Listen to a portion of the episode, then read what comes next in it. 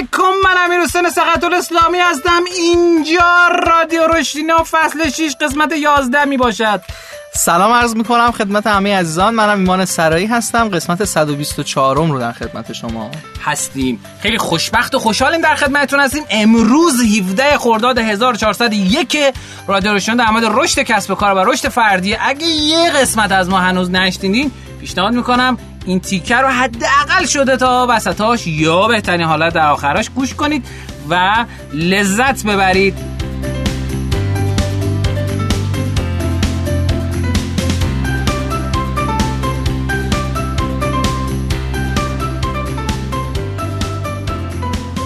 این قسمت از پادکست با حمایت پلتفرم تبلیغات آنلاین یکتانت تقدیم شما میشه.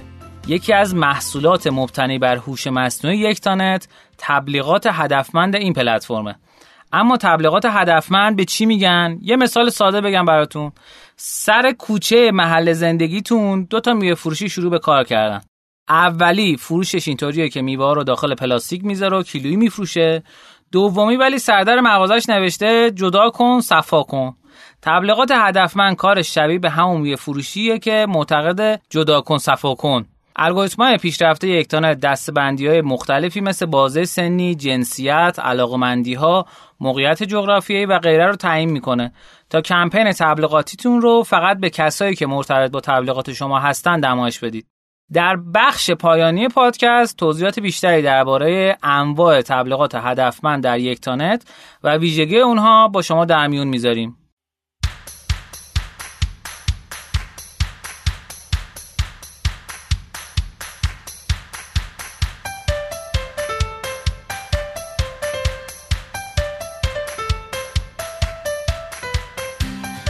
خب تو قسمت اخبار ما اخبار جدید کسب و کار رو میگیم. امیدوارم که به دردتون بخوره ازش استفاده بکنید. خبر اولی که می‌خوام خدمتتون بگم دعوای خیلی عجیب و باحالی که بین توییتر و ایلان ماسک اتفاق افتاده و ایلان ماسک میگه که خیلی از کاربراتون fakeه.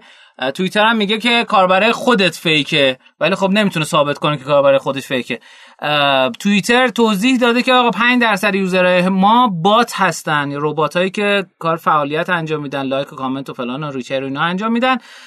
ولی اعداد واقعی نشون میدن که بیشتر از 20 درصد کاربرای توییتر باتن. و این هنوز یعنی اون دعوای کماکان ادامه داره که می‌خوان ثابت کنه که تعداد کاربرای واقعیش خیلی کمه و داره احراز هویت می‌کنه و اینستاگرام اتفاقا این روند رو شروع کرده.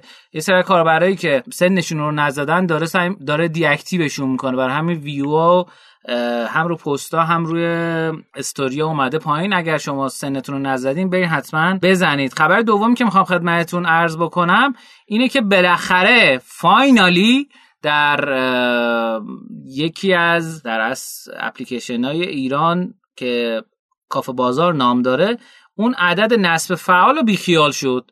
انقدر که هم اشتباه میشمرد هم داغون بود اینا بالاخره اومد نصب کل رو نشون داد. و در اصل این خودش خیلی مزیت بزرگیه که بعد این مدت این هم مدت این اتفاق افتاده و از الان می‌تونید شما نصب از بازار رو شمارشگر جدید بازی و برنامه ها رو از روی کافه بازار ببینید. خبر بعدی که می‌خوام خدمتتون عرض بکنم اینه که پوکیمون گو که خیلیاتون شاید بشناسید هم که گوشت روشن می‌کردیم می‌رفتید دنبال اون نخود سیاه که شکل گوی هایی بود که از توش موجودات عجیب غریب در می اومد از سال 2016 لانچ شده و جالب بهتون بگم به طور میانگین هر سال یک میلیارد دلار درآمد داشته. این خیلی عجیبه. شاید بگم از مثلا حالا کلی دارم میگم از 80 درصد استارتاپ های دنیا هم درآمدش بیشتر بوده. یعنی می‌خوام مزیت و ظرفیت فضای گیم رو خدمتتون عرض بکنم. و اما خبر بعدی که می‌خوام خدمتتون بگم اینکه کسی تا حالا در مورد کلاب هاوس چیزی شنیده؟ دانلود سال به سالش در از نیمه اول سال 2021 نسبت به نیمه دوم سال 2022 80 درصد افت کرده و خب این یه اتفاقیه که marketing خوبشون به نظرم این رو رقم زد یعنی ما درست بخوایم نگاه بکنیم. آدما با همدیگه رو دعوت می‌کردن بعد اسم تو میافتاد اونجا. یعنی یک کمپین ریفرال خیلی جذاب داشت. و اینکه کلی کانتنت جدید تولید شده یعنی حتی اومدن خود سازنده ها نه یه سری شروع کردن محتوایی که میشه اونجا تولید کرده مثلا بازی شروع کردن درست کردن گپ و گفت و اوضاعهای مختلف که این از فضای انگلیسی به فضای فارسی هم منتقل شد. و اما خبر بعدی که می‌خوام خدمتتون عرض بکنم این که یه بازی به نام اپکس منتشر شد که تو دو هفته اول بله بله با تلفظ درست میشنویم از استاد.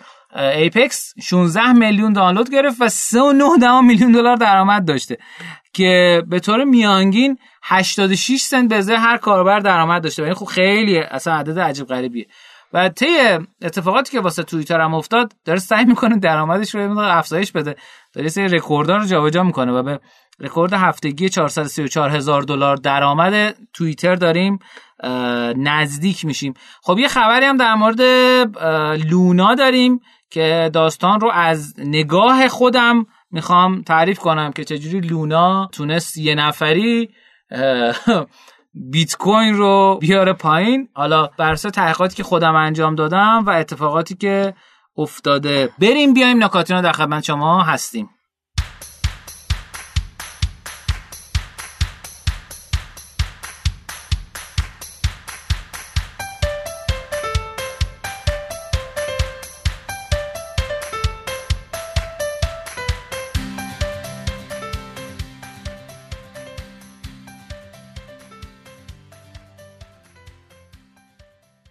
خب تو قسمت نکاتینو ما نکات جدید کسب و کار رو میگیم یعنی میایم خبر رو میگیم و در موردش تحلیل می‌کنیم. خبری که اتفاق افتاد این بود که لونا یکی از 5 تا ارز معتبر دنیا بود. یعنی قیمتش بین 80 دلار 80 حالا بگیم تتر تا 100 تتر بود. دو تا اتفاق افتاد که بازار رو زمین زد. یک سری جاها داریم که اینا میان اصطلاحا ویل ترکر ها هستن. وال های کسایی که یه مقدار زیادی دارن کوینا رو جابجا جا می‌کنن رو رصد می‌کنن و نشون میدن. این ویل ترکر ها اعلام کردن که یه مقدار زیادی معادل دو تا چهار میلیارد دلار لونا داره فروخته میشه. و شرکتی که حامی لونا بود شروع کرد از منابع خودش قیمت لونا اومد پایین. از منابع خودش هزینه کردن. یعنی بیشتر از 80 هزار تا بیت کوین هزینه کرد که قیمت لونا نیاد پایین. و اتفاقی که افتاد چی بود؟ لونا اومد پایین و شد سف سف یعنی از 100 دلار رسید سف سف سف سف سف مثلا یک. این شکلی. و اتفاق اتفاق سهمگینی بود. و حتی در این حد که استیبل کوین هایی مثل تتر استیبل کوین برای کسایی که نمی‌دونن چیه معادل دلار تو فضای کریپتو ما سری ارز داریم مثل تتر که علامتش USDT که معادل یه دلاره. کسایی که می‌خوان جابجا بکنن میان رو این. حتی رو قیمت تتر هم اثر گذاشت. یعنی از یک قیمتش شد مثلا 9 دهمی بازه. خب رو بیت کوین هم اثر گذاشت. همزمان فدرال رزرو آمریکا یه حرکتی اومد انجام داد. قیمت چیز سود سپرده ها رو برد بالا و فکر کنم رسون به نزدیک 5 درصد. و خب اینجوری بود که هر سال یک یک سری کمک می‌کرد دولت آمریکا حالا تو زمان کرونا و بعدش و اینا که به صورت پول و حالا یه سری چیزای دیگه این پول رو مردم می‌رفتن کریپتو میخریدن. اما وقتی سود رفت بالا نه تنها کریپتو نرفتن بخرن از کریپتو هم کشیدن بیرون و ریختن تو همون حسابایی که 5 درصد سود می‌داد. چرا؟ چون امتر بود. این دوتا اتفاق با هم که حتی شاید به نظرم دولت آمریکا هم شاید تو اون داستان لونا شاید من اگر یه مقدار تئوری توته در نظر بگیریم. سهم داشته. باعث شد که کلا بازار رو افت بده که حتی یه سری از تحلیلگرا میگن اگه تا دو ماه دیگه بر نگرده بیت کوین قیمتش احتمال اینکه توی خواب دو سه ساله بره هست. و فقط تنها کاری که میشه کرد اینه که استراحا هولد بکنیم. این نگاه من بود. ممکنه حالا واقعا انقدر که عرض می‌کنم خدمتتون درست نباشه ولی یک نفر یا یک شرکت یا یک تیم که شروع کردن لونا رو فروختن به اضافه فدرال رزرو با هم تونستن اصلا کل بازار رو بیارن پایین. شکلی که حالا من دیشب داشتم بررسی می‌کردم خب Coinbase خیلی توی آمریکا طرفدار داره. یکی از پنج تای برتر exchange یا همون صرافی crypto تو دنیا. 6 ماه پیش جزو 10 تای اول بود ولی الان اصلا نیست. اصلا کلا شما توی ده تا اول اپل نگاه می‌کنی توی گوگل پلی نگاه می‌کنی هیچ کدوم تو حوزه finance اصلا چیزی از crypto شما نمی‌بینی. خب یعنی مردم استقبالشون از روی حوزه برداشتن. و خب چون اقتصاد بزرگی از دنیا فکر کنم 60 درصد اقتصاد دنیا دست آمریکا این تو کل دنیا هم تسری پیدا می‌کنه. شما نظرت چیه در این مورد؟ من نظری در این مورد ندارم. خیلی تخصصم چون کار کریپتو نیست. منم تخصصم یه نیست بار رفتم تو بورس شانس آوردم سه روز قبل از اینکه کلا بورس به فنا بره اومدم بیرون. خیلی هم خوشحالم از این موضوع. ولی حالا من هم ترید می‌کردم و خیلی کم الان انجام میدم. هم با ربات های ترید کار کردم هم ماینینگ کردم. خیلی سال پیش یعنی سه چهار سال پیش. اما با تخصص منم حوزه کریپتو نیست. من نگاه خودم گفتم و یه نکته خیلی جالب داره. اونم این که این شرکت لونا می‌تونست اون 80 هزار تا بیت کوین رو نده. 80 هزار بیت کوین خیلی عدد بزرگیه. دوستان برای اینکه همین الان به شما بگم که این عدد چقدر میارزه. البته خب بیت کوین قیمتش اومد پایین. اما اگر بخوایم همین الان بگیم برای اینکه اشتباه نگم به شما می‌تونیم از convertor چیز استفاده کنیم خود گوگل استفاده کنیم و live به شما بگم که یه چیزی معادل این سه تا صفر این سه تا صفر این شد میلیون اندازه دو صدام میلیارد دلار این شرکت هزینه کرد. و جالبه بهتون بگم که این آدم بیخیال نشد و آمد لونای دو رو رو انداخت. و گفت اونایی که ترکیدن یعنی دو بار چون لونا قیمتش اومد پایین اونایی که ترکیدن ما بهشون معادل همون قدری که ترکیدن بهشون لونای دو میدیم. و سعی می‌کنیم که قیمتش رو یعنی بهتر نگه داریم. چون واقعا خیلی از آدم ها هم تو ایران هم خارج از ایران درگیر این قضیه قیمت الان بیت کوین 29 هزار دلاره. ولی خب چون این قیمت 29 هزار حالا تتر درست بگم هست. خب متشکرم از شما. این به نظرم پایمردی اون آدمه در طول مدت نمی‌دونم الان براش نفع اقتصادی داره یا نه ولی چیزی که می‌فهمم اینه که خیلی خیلی می‌تونه کمک بکنه که یک آدم برندش رو حفظ بکنه. یعنی خیلی اومدن کوین زدن و فروختن و دامپ کردن مثلا بازار به هم ریختن پول زدن به جیب و فرار کردن. ولی این آدمه نشون داد که می‌خواد بمونه. یعنی این موندنش به نظرم خیلی اهمیت داره و به عنوان یک هیرو می‌تونیم ازش یاد کنیم. من اسمشو یادم رفت متاسفانه. الان نمی‌تونم خدمتتون بگم ولی خیلی جذاب. آقا در خدمت شما خواهش می‌کنم. یه پژوهشی که توی این مدتی که من در خدمت شما نبودم به چشمم خورد و خیلی برام جالب بود پژوهشی بود که در مورد تعمق یا reflection انجام شده بود. اینکه آدما اگر که آخر وقت اداری بعد از اینکه کارشون تموم میشه یه ربع وقت بذارن و روزشون رو بررسی بکنن ببینن چه اتفاقاتی افتاده چیا یاد گرفتن چه اشتباهاتی کردن و همه اینا. اگر این یک ربع وقت رو صرف بکنن و ده روز این کار رو انجام بدن توی پژوهشی توی انگلیس مشاهده کردن که عملکرد آدم ها 23 درصد افزایش پیدا کرده. تعمق یعنی چی؟ تعمق یا reflection یعنی اینکه بشینیم با خودمون فکر بکنیم ببینیم که چی کارا کردیم چه اشتباهاتی کردیم چیا یاد گرفتیم. حالا یکم بیشتر در موردش میگم که چه سوالاتی می‌تونیم از خودمون بپرسیم. ولی یکم من در مورد این عدد 23 درصد حرف بزنم. عجیبه. 23 درصد خیلیه. یعنی شما نگاه کن که مثلا آدما ما بگیم یه آدم معمولی 50 درصد عملکرد داره دیگه. معمولا توی سازمان ها آدمایی که خوبن و کاری نداریم ما. آدمای معمولی مثلا 50 درصد عملکرد دارن. شما فکر کن که بگن ما یه معجونی داریم که اگر به شما بدیم 50 درصد عملکردت میره بالا. یعنی شما 50 درصد بودی ضرب در 50 درصد بکنش 25 درصد. یعنی از 50 درصد می‌رسی به 75 درصد. توی این پژوهش به اصطلاح 73 درصد. خیلی عدد بالاییه. بله. یعنی شما اگر که مثلا پژوهش هایی که گوگل تو خودش انجام داده رو ببینی مثلا عمل کرد و 5 درصد 6 درصد 3 درصد بردن بالا. این نشون دهنده مهم بودن ریفلکشنه. چرا این مسئله مهمه؟ کجا من این مسئله رو خیلی زیاد دیدم؟ با آدم های زیادی صحبت می‌کنم که از دوستان هستن. گروه های مختلفی که مثلا ما دعوت میشیم میریم باشون گپ می‌زنیم.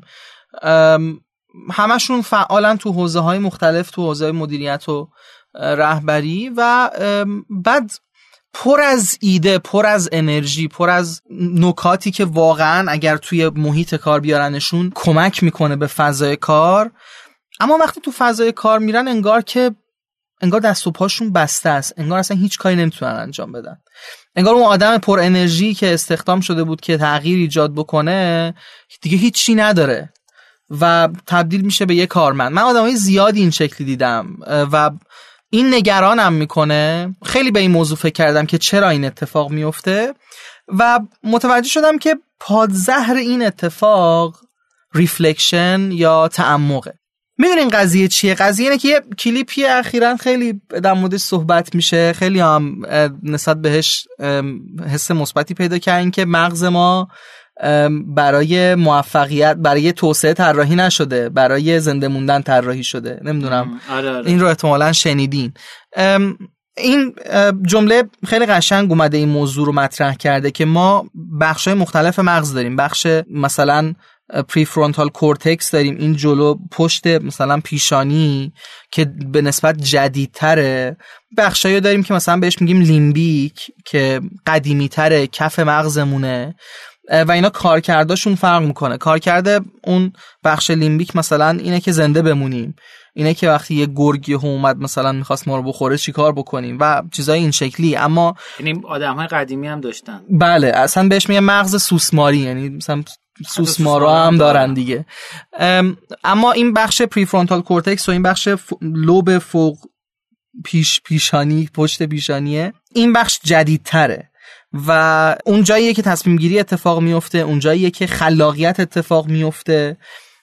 تحلیل و تصور کردن در مورد آینده به اینجا ارتباط داره. بعد ما بدونیم که کدوم بخش مغزمون فعال تو روز. اینکه ما صبح بیدار میشیم میریم تو محیط کارمون بعد یک انبوهی از تسک روی سر ما میریزه یه چیز طبیعیه. اتفاقی که میفته اینه که ما معمولا زیر این انبوه بگیم زیر این کوه تسک ها مدفون میشیم و اون بخش لیمبیک مغزمون فقط دنبال اینه که زنده بمونه توی سازمان و کارها رو ببره جلو. در صورتی که ما باید بتونیم از یه طریقی از این فضا بیایم بیرون بریم وارد بخش توسعه مغزمون بشیم و بتونیم نگاه توسعه داشته باشیم. برگردیم به همون زمانی که هنوز استخدام نشده بودیم کلی ایده قشنگ داشتیم. برای اینکه این کارو بکنیم باید چیکار کنیم؟ reflection یا تعمق. کافیه که هر روز یه روشی رو Harvard Business Review میگه خیلی روش جالبیه برای این کار به نظرم. خوبه که درموردش صحبت بکنیم. Harvard Business Review میگه که شما یه time ی رو به خودتون اختصاص بدین. مثلا نیم ساعت تو روز. این نیم ساعت بیاین سه قسمتش بکنید. ده دقیقه اول رو یه کاری انجام بدید که هیچ ربطی به کارتون نداره. شعر بخونید. انیمیشن ببینید. یه چیزی که شما رو درگیر چیزی غیر از محیط کار امروزتون بکنه. ده دقیقه دوم رو چیزی را یاد بگیرید که ارتباط داره با کارتون. مثلا فرض کنید شما ده دقیقه اول میرید یه کتاب شعر باز می‌کنید شعر می‌خونید. ده دقیقه دوم کتاب مثلا در مورد اوکی آر کتاب مهم ها را سنجید رو می‌خونید. ده دقیقه. ده دقیقه سوم به این فکر بکنید که این چیزهایی رو که امروز خوندید و یاد گرفتید از همین کتاب یا هر مورد دیگه ای که بر امروز براتون یادگیری داشته. چه چیزی رو تو زندگی شما تغییر میده؟ شما تو محیط کارتون چه چیزی رو تغییر می‌دید از فردا؟ به اصطلاح سه تا سوال مهمه که ما باید از خودمون تو این ده دقیقه بپرسیم ده دقیقه سوم. اول اینکه چه چیزی خوب پیش رفته و ما می‌خوایم ادامهش بدیم؟ چه چیزی خوب پیش نرفته و ما باید استوپش بکنیم و نباید ادامش بدیم؟ و نهایتا چه چیز جدیدی رو خوبه که امتحان بکنیم؟ این سه تا سوال رو اگه از خودمون بپرسیم و بهش فکر کنیم و یادداشت برداری بکنیم این میشه یه reflection نیم ساعت. حالا شما می‌تونید reflection یه ساعت هم بکنید. بسته به time خودتون داره.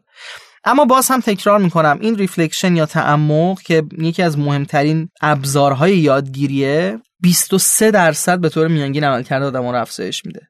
و به نظر من اگر که آدم یه فرصتی داشته باشه که بتونه 23 درصد عمل کردش رو بهبود بده قطعا باید این کارو بکنه. چون ما می‌دونیم آموزش ها و دوره هایی که شرکت می‌کنیم خیلی وقتا نهایتا می‌تونن تا 5 تا 10 درصد اونایی که به ما اطلاعات به اصطلاح حرفه‌ای میدن مثل مثلا کتاب.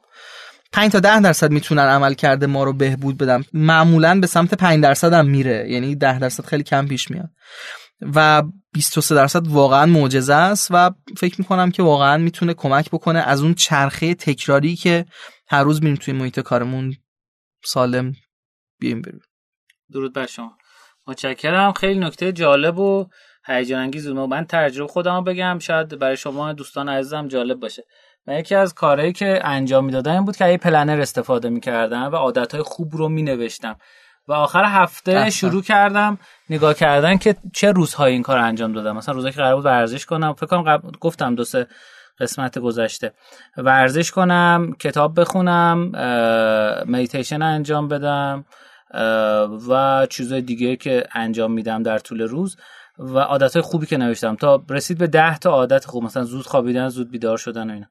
و آخر هفته دیدم که چقدر من تونستم اون هفته این کارا رو انجام بدم. ولی اتفاقی افتاد. گفتم رو تجربه بگم. هفته اول چهار تا عادت خوب بود بعد شد 8 تا بعد هفته بعد شد 10 تا. دیگه جا نداشون دفتره. از هفته بعدش انجام ندادم. خیلی زیبا. به خاطر اینکه دیدم انقدر نمی‌رسم عادت خوب انجام بدم. الان تصمیم گرفتم برای هفته آینده چهار تا عادت شروع کنم. یعنی اون چهار تایی که می‌دونم چون وقتی بخوام یهو 10 تا تغییر تو زندگیم بدم دیدم نمیشه. اون چیزی که الان دارم انجام میدم و چک می‌کنم که دارم انجام میدم یا نه. یکی یا نهایتا دو تا تغییر عادت خوب رو اضافه می‌کنم. و این خیلی خوبه. من اون قسمتی که شما گفتی بحث رفلکشن جمعه ها این کارو می‌کردم. امیر حسین جان یه نکته رو حیفم میاد که نگم. دغدغه خیلی از آدما تو دوران کرونا این بوده که چجوری بتونیم مثلا این وضعیت که داریم هر روز خونه ایم باعث نشه وضعیت بدنمون بد بشه چاق بشیم یا مثلا نتونیم به اصطلاح برگردیم به اون حالت قبل و خب ورزش رو چجوری بیایم بخشی از زندگی روزمرمون بکنیم. در مورد این موضوع صحبت زیاده اما جالب بود که من توی یه مقاله این رو خوندم که مهمترین عاملی که باعث میشه شما توی ایجاد یک عادت موفق باشی می‌دونی چیه؟ نه. اینه که چقدر حاضری اون عادت رو افتضاح انجام بدی؟ آها آفر یعنی ببین من میگم که از این بعد می‌خوام روزی 45 دقیقه بدوم. این اصلا عادت گذاری اشتباهه. من باید بگم من می‌خوام هر روز کفشای ورزشی رو بپوشم بیام دم در. نکته اینجاست که تو بحث عادت تکرار عادت خیلی مهمتر از نحوه انجام دادنشه. البته که بعضی وقتا مثلا تو ورزش کردن ممکنه ما طوری ورزش کنیم مثلا تو وزنه زدن خیلی این بحث هست که آسیب بزنه و منظورم اون نیستا. منظورم اینه که مهمتر از این که من حتما هر روز 45 دقیقه ورزش کنم اینه که بیام سر مثلا تمرین بیام تو باشگاه بیام در خونه که می‌خوام بدوم هر جا. اگه اونجا دوست داشتم ادامه بدم ادامه میدم. ولی اگر که حسش نبود برگردم. ولی حتما بیام. یعنی مغز من یه بار این تصمیم رو هر روز بگیره که بعد یه مدت اونقدر براش عادی بشه که اون هزینه که هر روز داره می‌پردازه برای اینکه یک رفتار جدیدی رو برای خودش انجام بده اون هزینه کم بشه. آفرین. به فکر نمی‌کنی که برام مثلا دو ساعت دنبل بزنم و فلان و اینا. یک چیز جالب از دندان پزشکا پرسیدن که مسواک زدن بهتره برای سلامت دندون یا نخ دندون کشیدن؟ می‌دونی چی جواب دادن؟ احتمالاً اگه بخوام حدس بزنم میگن مسواک زدن. نه. میگن نخ دندون. نخ دندون. به خاطر اینکه اگه نخ دندون بکشی بعدش مسواک هم می‌زنی. آها, خب؟ ولی اگه مسواک بزنی بعدش نخ دندون نمی‌کشی. خیلی جالب خب؟ یعنی عادت ها به هم متصله سلسله وار. چرا؟ تست کنید. ببینید که مثلا ده روز مسواک بزنید. ببینید آیا بعدش نخ دندون می‌کشین یا نه. موقعی که خوابتون میاد. بعد ده روز نختندون بکشین. من خودم تست کردم واقعا راست میگه. چون احساس می‌کنم که یه سری جرم در اومده حالا مسواکر می‌زنم که بریزه خب؟ این نکته خیلی نکته جالبیه. تا این که شما گفته خیلی جالب بود. میگه آقا من فقط از خونه بیام بیرون. مهم نیست 45 دقیقه پیاده روی کنم. من دقیقا دیشب می‌خواستم برم و پیاده روی کنم. البته تایم هم نداشتم. یعنی گفتم یه رو گفتم ولش کن. یه که به درد نمی‌خوره. و نرفتم پیاده دقیقاً. دقیقاً اتفاقی که برای همه ماها میفته یعنی دقیقا اینکه یه روب که به درد نمی‌خوره. ده حالا با یه دونه مثلا میوه خوردن که من وضعیتم بهتر نمیشه. واقعا این مسئله مسئله جدی. آره. و اینش خیلی جالبه. من اون کتاب ایکیگای نمی‌دونم براتون تعریف کردم یا نه. بله. میگفتش که این عادت غذایشون خیلی منظمه. سه بار در هفته حتما ماهی می‌خورن سه وعده در روز میوه و سبزیجات می‌خورن. رو میزشون انواع غذای مختلفه منتها کم کم از غذاهای مختلف می‌خورن. چیزی که حالا توی اتفاقا خیلی جالبه توی عادت غذای ما میگن کار بدیه. که بله. چند تا غذا مختلف بخوری. ولی اونا جز سالم ترین آدمان ولی کم خیلی کم می‌خورن از اون غذاها. و اینکه خب غذاهاشون هم غذاهای به نسبت سالم تری متشکرم ازت. خیلی نکته جالب بود. من خودم تجربه خودم گفتم. حالا گفتم شاید به در مردم بخوره. جدا از اینکه حالا گفتی داستان کرونا. من یک آمارم بدم. در افزار مایل آی کیو. در از تو این دوره اومد تو دوره کرونا خیلی یهو رشد عجیب غریبی کرد و جالب تو قسمت فایننسه اینجوریه که شما راه میری و بهت مثلا پول میده چیزی مثلا جایزه میده اینا. من چند بار نصب کردم که استفاده کنم ولی هیچ وقت نرفتم سراغش. میگه که catch every mile automatically. Classify every drive effortlessly. See what your miles are worth. و classify repeat drive automatically. تبدیل می‌کنه اینکه چقدر شما پیاده رویتون واسهتون ارزش داره و جالبه تو قسمت finance اینو گذاشتن. جالبه این اپلیکیشن ماه گذشته میلادی توی اپ استور 50 هزار تا دانلود گرفته و یک میلیون دلار درآمد داشته و توی اندروید دانلودش یادم نیست ولی 300 هزار دلار درآمد داشته. می‌خوام بگم که این همون بعضی از اینا می‌تونیم بهش بگیم habit tracker ه یعنی دنبال کننده رفتار خوبه کمک می‌کنه که با ما بیایم. و اینجاست که تاسف نشون میده الیاس که ما چرا من دارم دور میشم و این هابیت که من واقعا نزدیک میکروفون باشم یکی از چیزهایی که خیلی برای الیاس اهمیت داره. متشکرم از شما که تا این قسمت برنامه با ما همراه بودید. برویم و بیاییم. آموزینا رو در خدمت شما هستیم.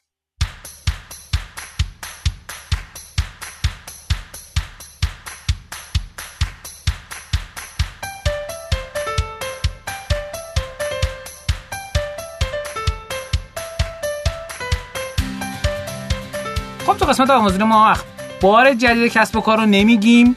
یه سری محتوای جدید میگیم به صورت دنباله دار و خوشحالیم واقعا. 124 قسمت حرف تکراری سعی کردیم نزنیم. ممکنه ارجاع داده باشیم به گذشته. ولی یکی از دوستانی که با ما اول رادیو بود میگه آخه مگه چقدر حرف در مورد هکروش میشه زد؟ واقعا دارم میگم. ولی جالبه که من هر دفعه محتوای جدید جلوم هست. خدا رو شکر. و رادیو به من حداقل خیلی کمک کرده. شاید بیشتر از خیلی آدما که باعث بشه بیشتر بخونم. حداقل به خاطر رادیو. امیدوارم به شما هم کمک کرده باشه که حال بهتری داشته باشید. خب نکته هک رشدی که امروز می‌خوایم بگیم اینه که میگه چهار ساعت آخری که اصطلاحا این کارت ها بسته میشه کارت های خرید یا حالا بگیم ثبت خرید بسته میشه 35 درصد کل فروش رو ایجاد می‌کنه. خیلی عدد بزرگه. داستان تعریف می‌کنه که آقای برایان هریس کمپینی رو launch کرد برای محصول جدیدشون که 35 هزار ایمیل فرستاد برای این به subscriber شون به اعضای باشگاه ایمیلشون. و توی همون چند ساعت اول نیم میلیون دلار فروش داشت. خب برای اینکه توضیح بدیم میگه که آقا اسم این در از روش رو اسمش گذاشته فریم ورک لست کال چی میگن؟ آخرین اختار. یه چیزی هم داریم تو بارها و مشروب فروشی ها و اینها.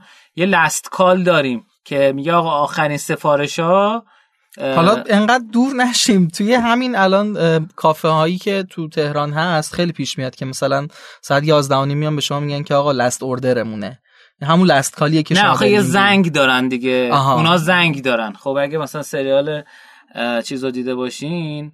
های متیور مادر این لسکاله خیلی توش کاربرد داره. یه زنگ رو می‌زنن که آقا این آخرین اوردره دیگه نمی‌گیریم اوردر رو. برای اینکه دونه دونه نرن سر میزه.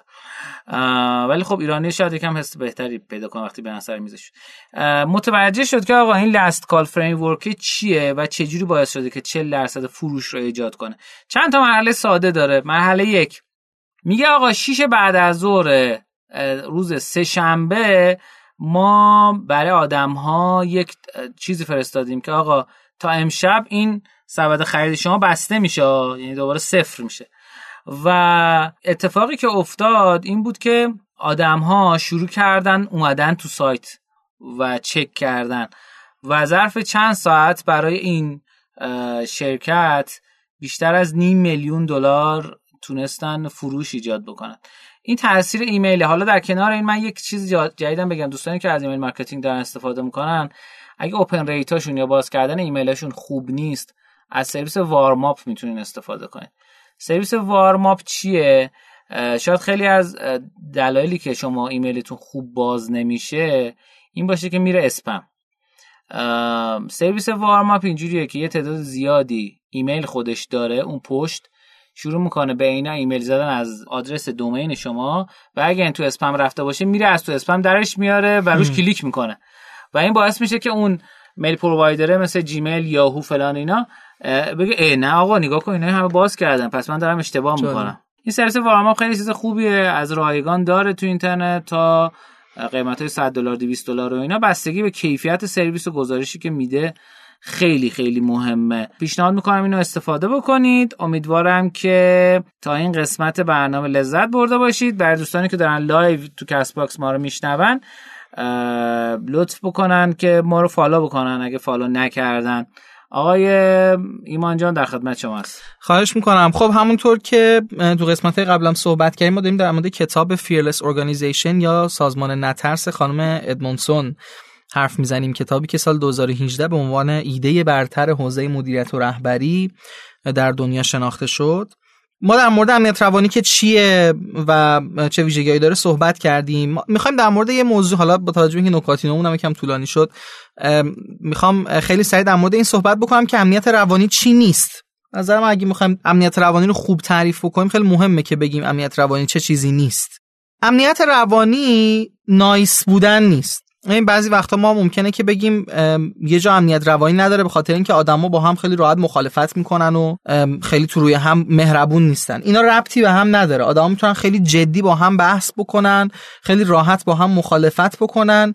اتفاقا نایس هم نباشن صداشون رو هم بالا ببرن اما فضای امنیت روانی وجود داشته باشه. فضای امنیت روانی یعنی اینکه اتفاقا همه بتونن حرفشون رو بزنن.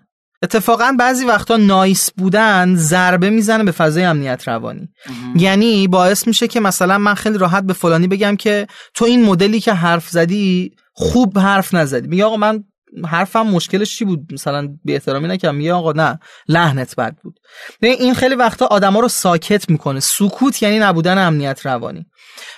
طبیعتا در مورد بی احترامی کردن صحبت نمی کنم اما لزومی نداره هر حرفی که می‌خوایم بزنیم رو کادو پیچش بکنیم و بزنیم. ما می‌تونیم خیلی راحت نظرمون رو بگیم و با هم در موردش بحث بکنیم. هیچ کس نیازی نیست خودش رو سانسور بکنه. این یعنی امنیت روانی. پس امنیت روانی معنیش این نیستش که نایس باشیم. امنیت روانی یک ویژگی شخصیتی به هیچ وجه نیست. امنیت روانی تو سطح تیم مطرحه. یعنی فضای کاریه. من وقتی من نمی‌تونم بگم که فلانی امنیت روانی نداره.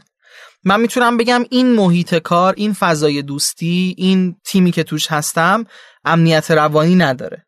می‌تونم بگم فلانی داره باعث میشه امنیت روانی توی تیم پایین بیاد. اما امنیت روانی یک ویژگی تیمه.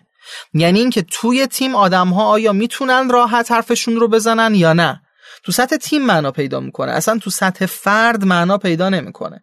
اون چیزی که ما تو سطح فرد در موردش صحبت می‌کنیم موضوعات دیگه ایه مثل ویژگی شخصیتی مثل برونگرایی اگریبلنس یا توافق پذیری و موضوعات این شکلی. اعتماد تو سطح بین فردی معنا پیدا می‌کنه. اما دو نفریم بینمون اعتماد وجود داره. اما امنیت روانی تو سطح بین فردی نیست اتفاقا. یعنی معمولا تو سطح بین فردی آدم راحت تر با هم حرف می‌زنن. تو سطح گروه یا تیم امنیت روانی خیلی مهم میشه. ببینین اعتماد یعنی اینکه آیا من می‌تونم به شما اعتماد کنم کاری رو انجام بدین؟ آیا من می‌تونم به شما اعتماد بکنم که به من آسیب نرسونین و همه اینا؟ امنیت روانی شامل این میشه که من اعتماد داشته باشم که بقیه آدما به من آسیب نرسونن اما فقط این نیست. بله. امنیت روانی در کنار اینکه یعنی بقیه از حرف من بر علیه هم استفاده نمی‌کنن معنیش اینه که زایم هم نمی‌کنن معنیش اینه که اجازه میدن حرفمو بزنم. اونقدر زیاد حرف نمی‌زنن به قولی بالا منبر نمیرن که باعث بشه بقیه نتونن صحبت بکنن. و همه موضوعات دیگه ای که در موردش حالا صحبت کردیم تو بحث اینکه امنیت روانی چه چیزی هست. و نهایتا امنیت روانی هیچ ربطی به کاهش استانداردهای عمل کردی نداره. ببینید ما اگر که یه جدول بکشیم یا یه بردار بکشیم. امنیت روانی از کم به زیاد استانداردهای عملیاتی از کم به زیاد. اونجایی که امنیت روانی کمه استانداردهای عملیاتی عمل کردی هم کمه ما بهش میگیم فضای بیتفاوتی.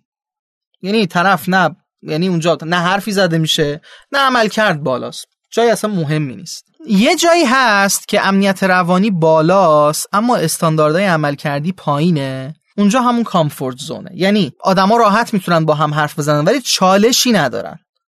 خاطر اینکه استاندارد عمل کردی پایینه دیگه. بله. این هم مطلوب سازمان ها نیست. چون سازمان های یادگیرنده نباید تو فضای کامفورت زون بمونن. یه فضایی داریم که هم امنیت روانی بالاست و هم استانداردهای عملکردی بالاست. اینجا بهش میگیم لرنینگ زون اونجایی که آدم ها استانداردهای عملکردی بالایی دارن باید تو سطوح بالا رفتار بکنن. اما امنیت روانی وجود داره. مثل جلسات برین تراست پیکسار که کارگردان و چند تا هنرمند دیگه میشینن دور هم و یک بخشی از سناریو یا فیلمنامه رو نقد می‌کنن. اما خطرناکترین بخشی که وجود داره توی سازمان ها و سازمان های بسیاری که حالا داستاناشون رو جلوتر میگیم. تو این دام میفتن اونجاییه که استاندارد عمل کردی بالاه که همه جا بالاه. 90 درصد شرکت ها استاندارد عمل کردی بالا. همه دوست دارن کارمنداشون عملکرد فوق العاده داشته باشه. اما امنیت روانی پایینه. اونجا میشه فضای استراب. انگزایتی زون بهش میگن. اونجا جاییه که شرکت ها تقلب می‌کنن. یهو مثلا چند میلیون دلار باید جریمه بدن. ورشکست میشن مثل نوکیا. مثلا یه نیروگاه هسته‌ای منفجر میشه مثل اتفاقی که توی فوکوشیما دایچی افتاد و اتفاقات دیگه که جلوتر در موردشون صحبت می‌کنیم سقوط هواپیماها و چیزهایی به این شکل. پس اون جایی که ما دنبالشیم جاییه که هم استاندارد عمل کردی بالاه و هم امنیت روانی بالاه. اون جایی که اصلا نباید دنبالش باشیم اینه که استاندارد عمل کردی بالا باشه اما امنیت روانی پایین باشه. درود بر شما. متشکرم ازت. خیلی جذاب و دلنشین بود. مخصوصا اینکه ما این شکلی به قضیه نگاه بکنیم که امنیت روانی چقدر تاثیر داره رو خروجی کار هر کدوم از آدم ها و خیلی می‌تونه جذاب باشه. الان ایمان رفت تو حالتی که بیاد این بحث رو ادامه بدیم ولی من نمی‌خوام ادامه بدم بحث. تو قسمت های بعد تو قسمت بعد. و ارزم به خدمتتون شما رو زیاده از حد منتظر نمی‌ذارم. پیشنهاد می‌کنم که ما رو در شبکه های اجتماعی دنبال بکنید. با رشدینو توی اینستاگرام توییتر تلگرام هستیم. و متشکرم که تا این قسمت از برنامه با ما همراه بودین. ما اینجا با ایمان عزیز خدافزی می‌کنیم. خدا نگهدار. خوشحال شدم که امروز هم در خدمت شما بودیم. سلامت انشالله باهاتون بازم صحبت می‌کنیم. درود بر شما. اسپانسر این قسمت از ما یک تانته بریم بیه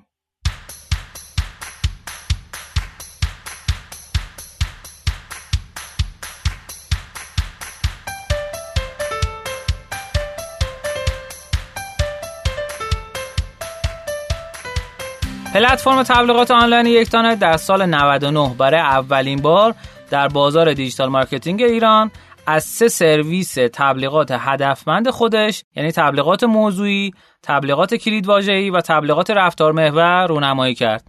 هر کدام از این سرویس ها به نوعی به دیجیتال مارکترها کمک می‌کنن تا بر اساس مخاطب هدف کمپینشون تبلیغاتشون رو به جای نشون دادن به همه از جمله افرادی که ارتباطی علاقه به محصول آنها ندارن فقط به افراد هدفمندی نشون بدن. این مدل از تبلیغات باعث میشه که کسب و کارها راحت تر و با هزینه کمتر مخاطب هدفشون رو پیدا کنن و از سمت دیگه باعث میشه که کاربران وب فقط تبلیغات مرتبط با علاقهشون رو ببینن. برای اطلاع بیشتر از سرویس ها و خدمات ارائه شده توسط یکتانت می‌تونید به سایت این پلتفرم مراجعه کنید. یکتانت مقصد digital marketing ایران.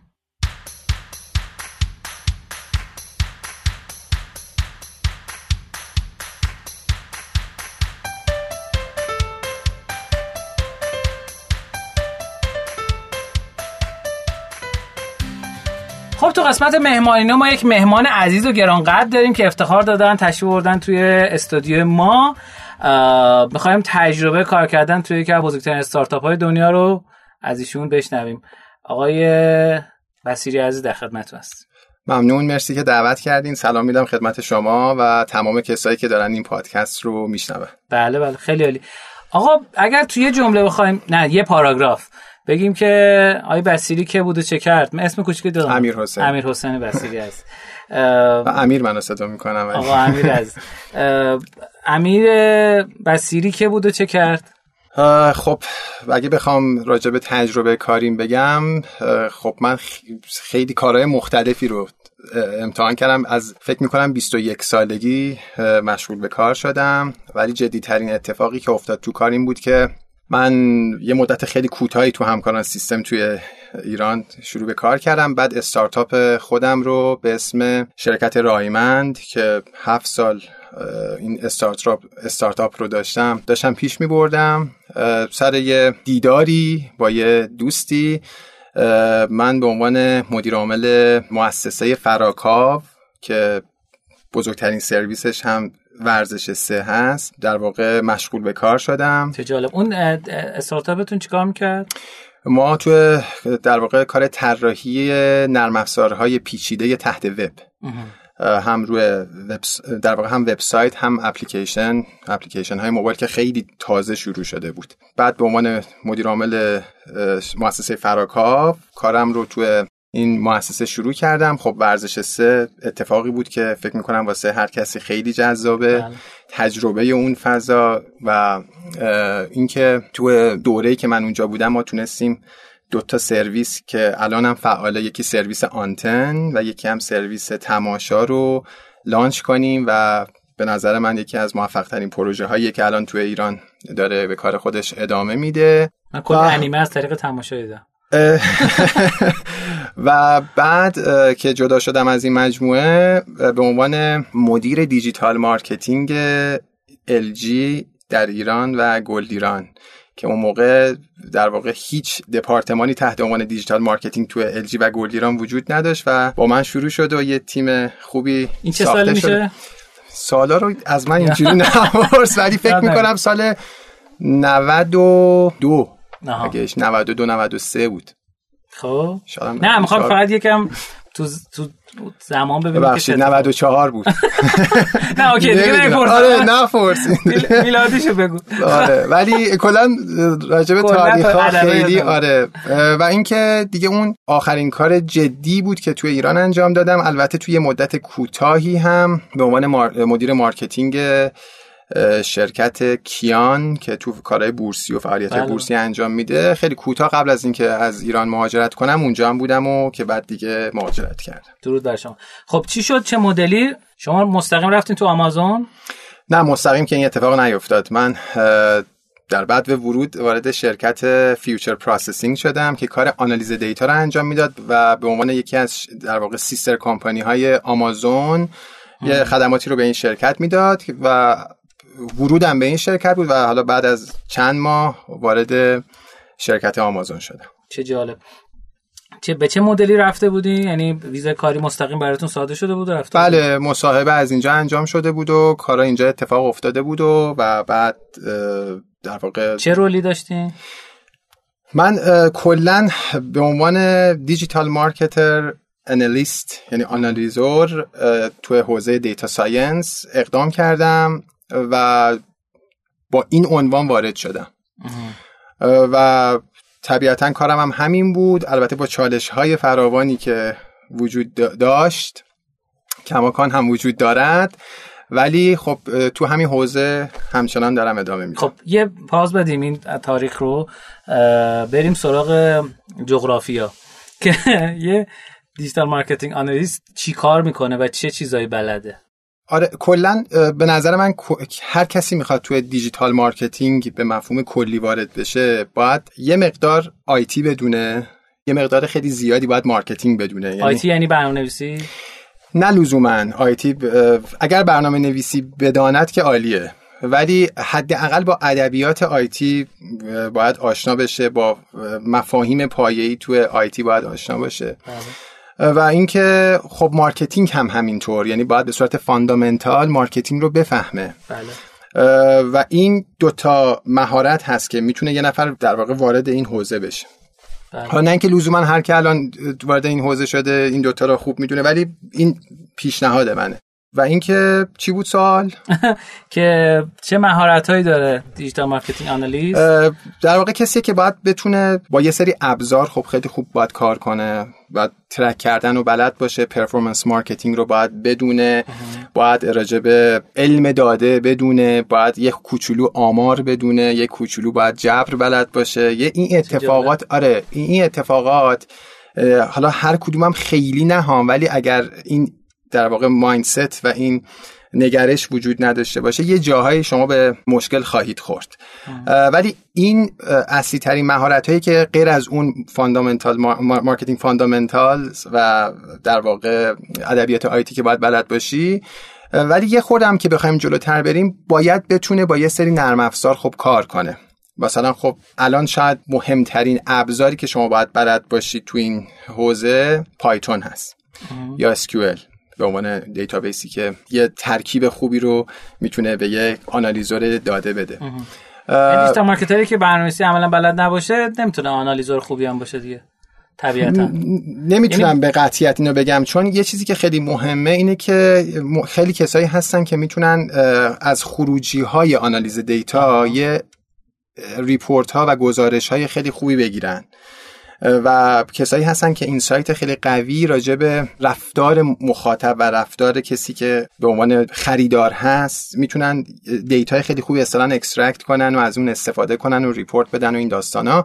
نمی‌تونم به این قطعیت بگم ولی به نظر می‌رسه که یه خورده بعضی جاها باید این اتفاق بیفته دیگه. خب چون بیشتر این جایی که فکر کنم با دیتا کار می‌کنن فضای پایتون باشه. یعنی data scientist ها میگن با نرم افزار R کار می‌کنن و R ای- پایتون و آره آر یه خورده پایه های آماری خیلی قوی می‌خواد. خب خیلی مثلا کسایی که تو حوزه های دیجیتال مارکتینگ و مارکتینگ و حتی IT فعالن خیلی ارتباط قوی با آمار ندارن. ولی کسی که R داره کار می‌کنه قطعا باید لحاظ آماری پایه های خیلی قدرتمندی تو ذهنش باشه. متوجه شدم. آره. درود بر شما. خب شما با این سابقه ای که داشتین عملا رفتین تو این شرکت ها به عنوان senior یا mid level؟ من نمی‌تونستم تو لایه استراتژی وارد بشم. من تمام سالهایی که تو ایران کار کرده بودم تو لایه استراتژی بوده. حالا اگر لایه مدیریت اسمشو نذاری حداقل تو لایه استراتژی بوده و این به خاطر این بود که من دوتا مشکل داشتم. یکی قطعا وقتی که شما به عنوان مهاجر وارد یه ش- کشوری میشید اون کشور هم مخصوصا یه کشوری مثل آلمان قطعا شما language barrier دارید یعنی به سد زبان می‌خورید. با هر سطح زبانی که برید اون کشور. و بزرگترین ابزاری که ما تو لایه استراتژی داریم communication ارتباط گرفتنه و ارتباط گرفتن چیزی تقریبا جز زبان نیست. بله. و یکی شناخت فرهنگ. یعنی شما تا نتونی تسلط فرهنگی پیدا کنی به یک جامعه قطعا نمی‌تونی مثلا برای یه کمپانی بری کمپین دیزاین کنی. این اتفاق نخواهد افتاد. شما نمی‌تونی با کپی رایتر ارتباط بگیری نه با آرت دیرکتور می‌تونی ارتباط بله. بگیری. می‌دونی اصلا فقط تنها راهی که داری اینه که تو لایه اپریشن وارد بشی.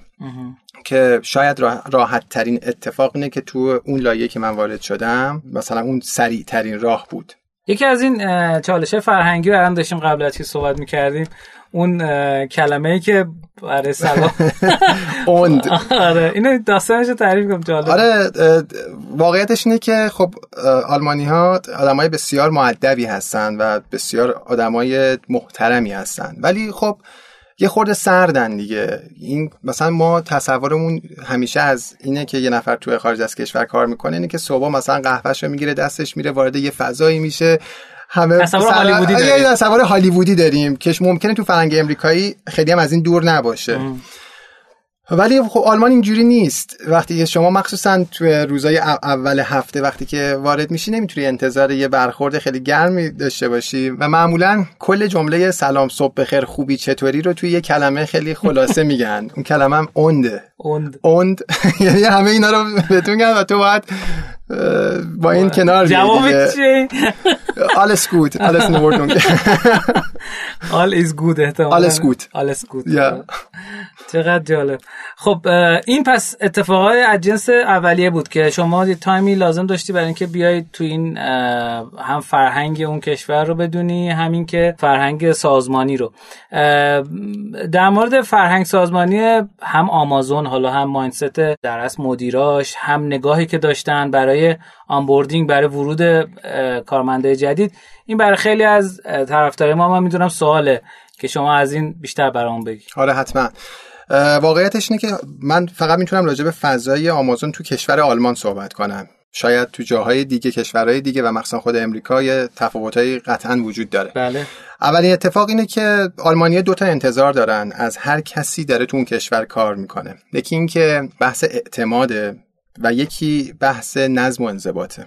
یعنی غیر از این خیلی انعطاف پذیرن این که شما رو بالاخره وارد کنن و ادپتتون کنن با محیط کار.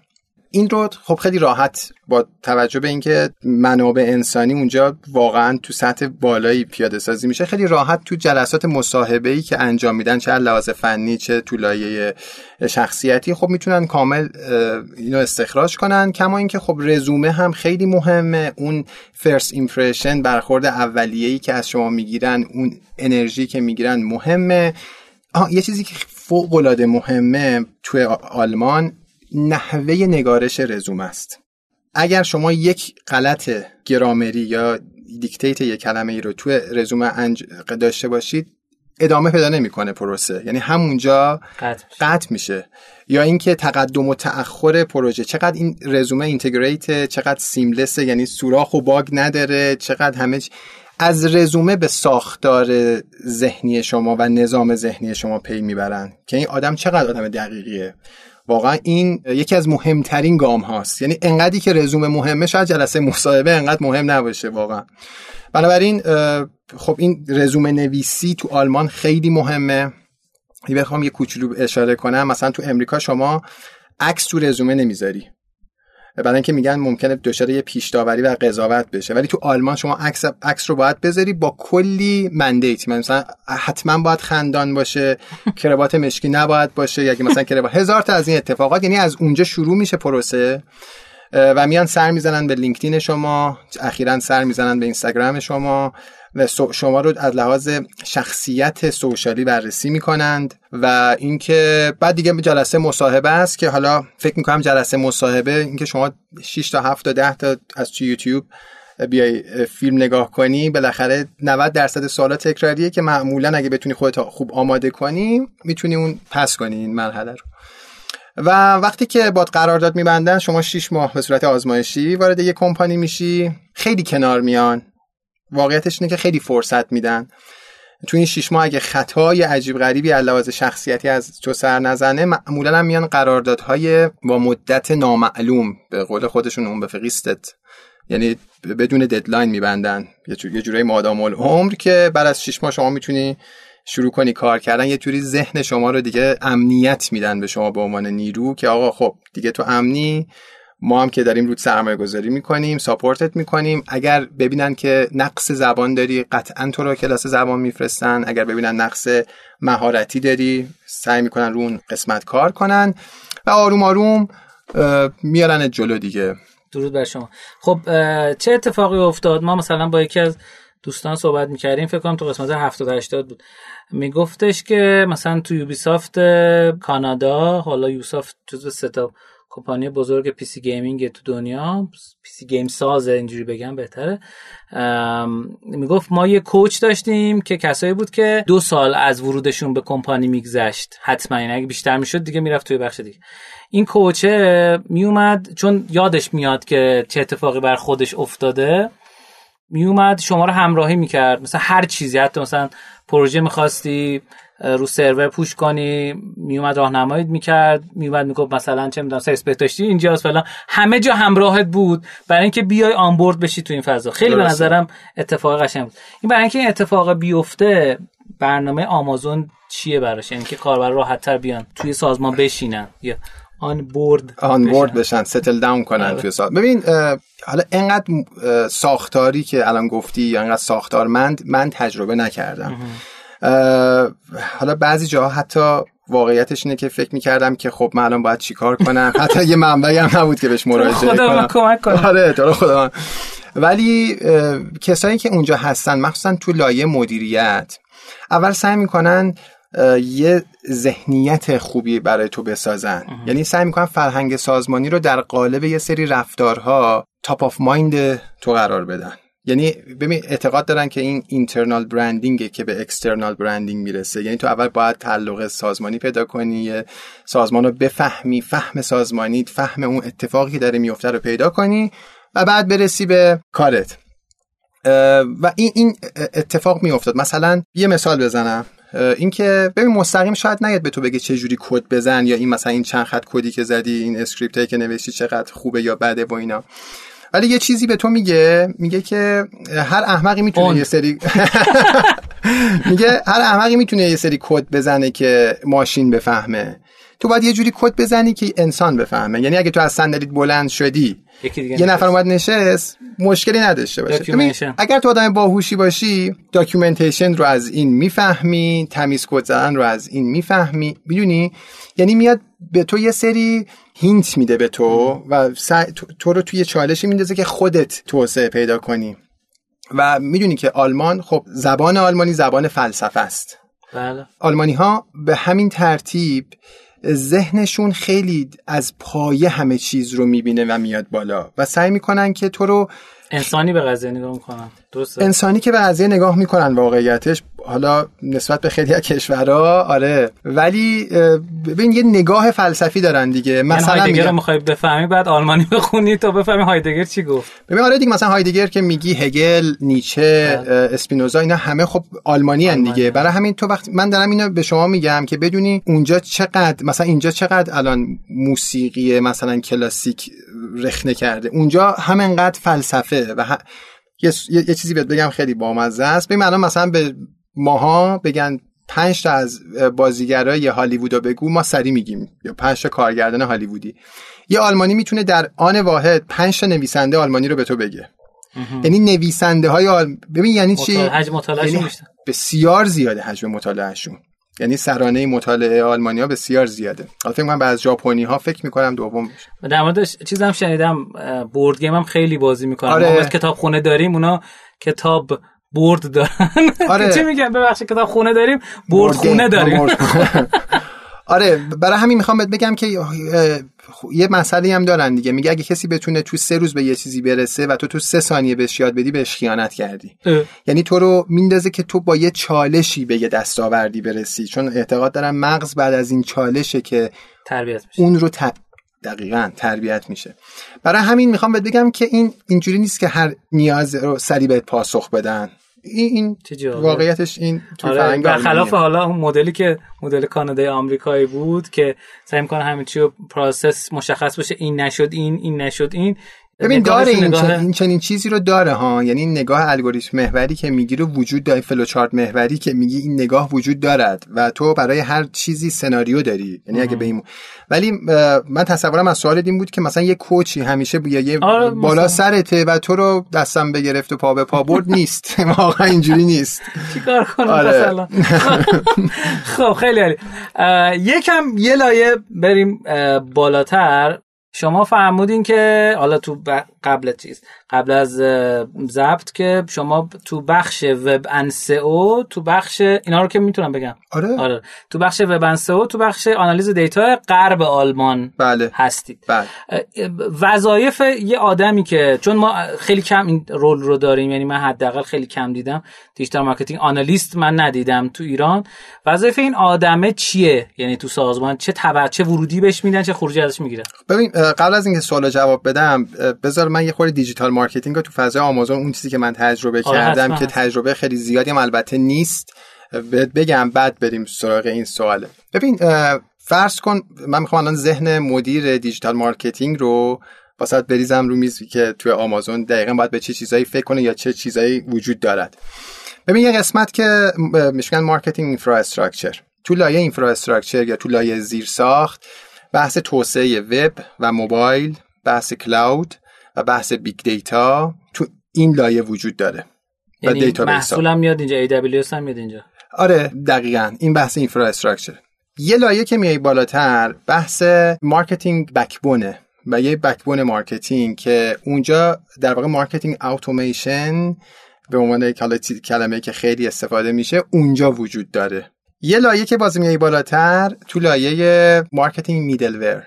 خب که در واقع API ها میان واسطه. میان واسطه. که, که شامل API ها هستن یا مثلا customer data platform ها اونجا هست پلتفرم اونجا هست. این قسمته. میای بالاتر می‌رسی به digital operations یعنی واحد عملیاتی که بخش آنالیز data اینجا و آنالیز رفتار مخاطب اینجا قرار داره. و یه قسمتی از marketing experience که personalization شخصی سازی یا مثلا بحثایی مثل digital media channel ها channel های دیجیتالی اینجا هستش. برای همین این این می‌خواستم بگم که یه مدیر marketing چه جوری چند لایه به قضیه نگاه چند لایه به قضیه نگاه می‌کنه و تقریبا کسی که به عنوان مدیر دیجیتال هست وقتی ما میگیم آخه اینجا من دیدم استخدام می‌کنم میگه شما کاری چیه میگه digital marketer هم من. خب digital marketer واقعا یعنی کجای این قضیه؟ کجای این قضیه؟ اصلا ما چنین واژه‌ای نداریم. شما analyzer ی content creation ی مثلا search engine optimizer ی می‌دونین social یه جمله در مورد content گفتی پشت تلفن. اونو بگو دوباره. من دوست دارم از زبون خودت من اینو bold می‌کنیم می‌ذاریم عنوان قسمت. چی گفتم؟ گفتی که انقدر حالا نمی‌دونم تو ایران چه الکی در مورد content انقدر content دارن bold می‌کنن. انقدر content اهمیت نداره. یعنی حالا جمله رو که دقیقا نمی‌دونم چی بوده ولی ولی این اینو بهت گفتم. آمازون توی دو تا چیز واقعا master هست. یعنی میشه میشه واقعا به عنوان یه الگو بهش نگاه کرد. یکی این که آمازون استاد شنیدن مخاطبه. یعنی customer listening آمازون استادانه این کار رو انجام میده. یعنی چی؟ یعنی هر جا از مشتری یا مخاطب یا user یا ویزیتور که حالا یا stranger ها که اینا هر کدوم اسم در واقع تعریف خودشو داره. stranger هم دارین؟ آره آره آره آره. کسایی که ربطی تو اصلا تا حالا خرید نکرده از آمازون. stranger غریبا. آره. آره. هر کدوم از اینا یه digital footprint ی دارن دیگه یه رد پای دیجیتالی دارن.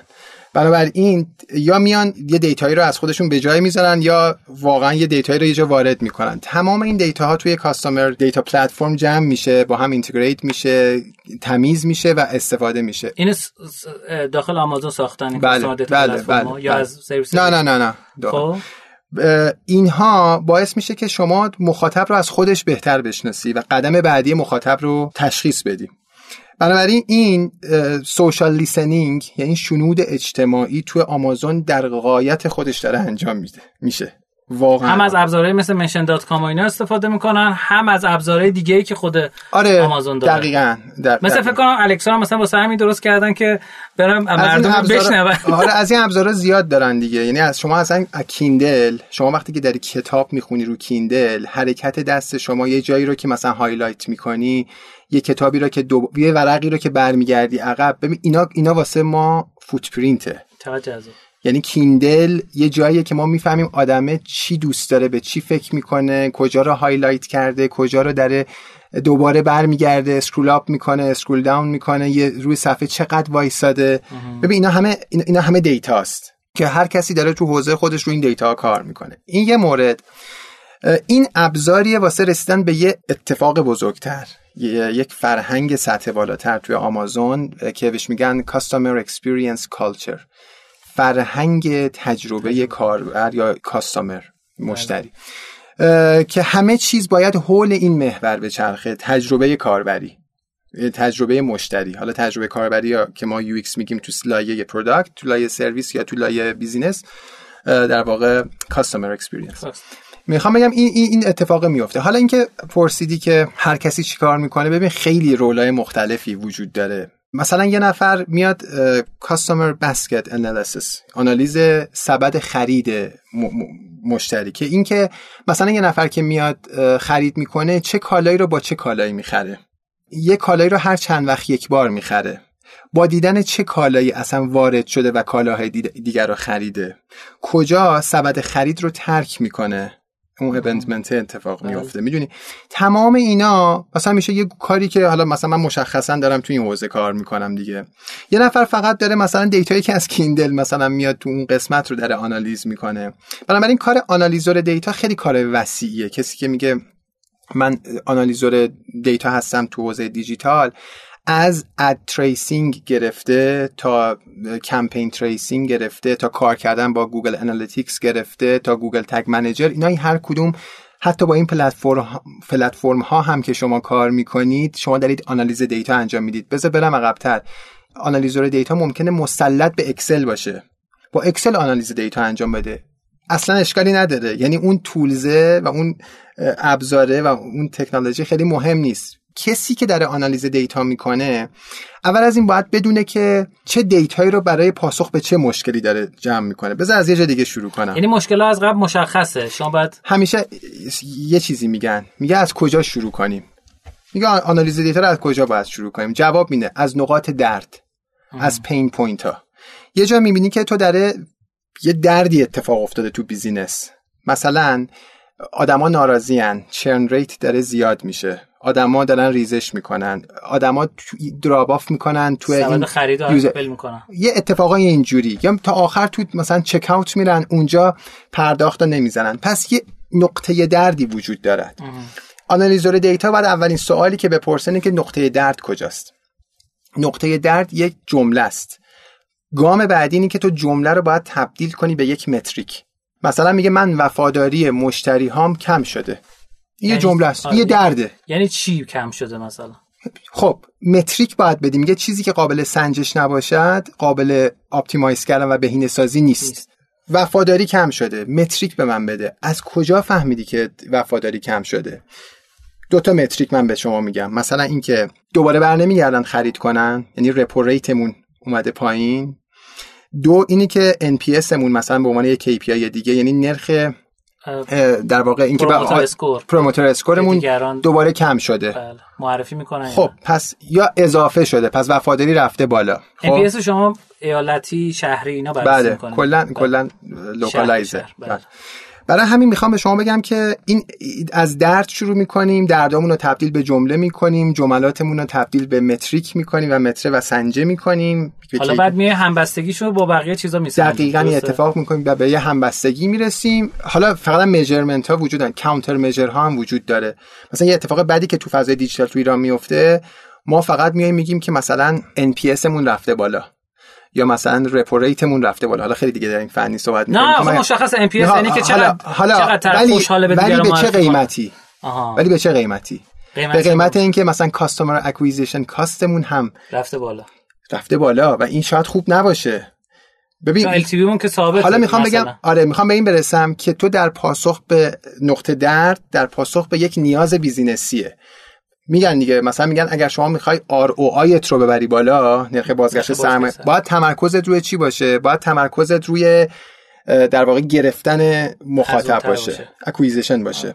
ولی اگر می‌خوای business ت رو expand کنی باید تمرکزت روی retention marketing باشه. بله. می‌دونی؟ یعنی از نقطه درد شروع می‌کنی جمله جمله تبدیل به metric میشه و شاخص میشه. شاخص های counter measure هایی هم قطعا باید واسش بذاری که بالانس بشه.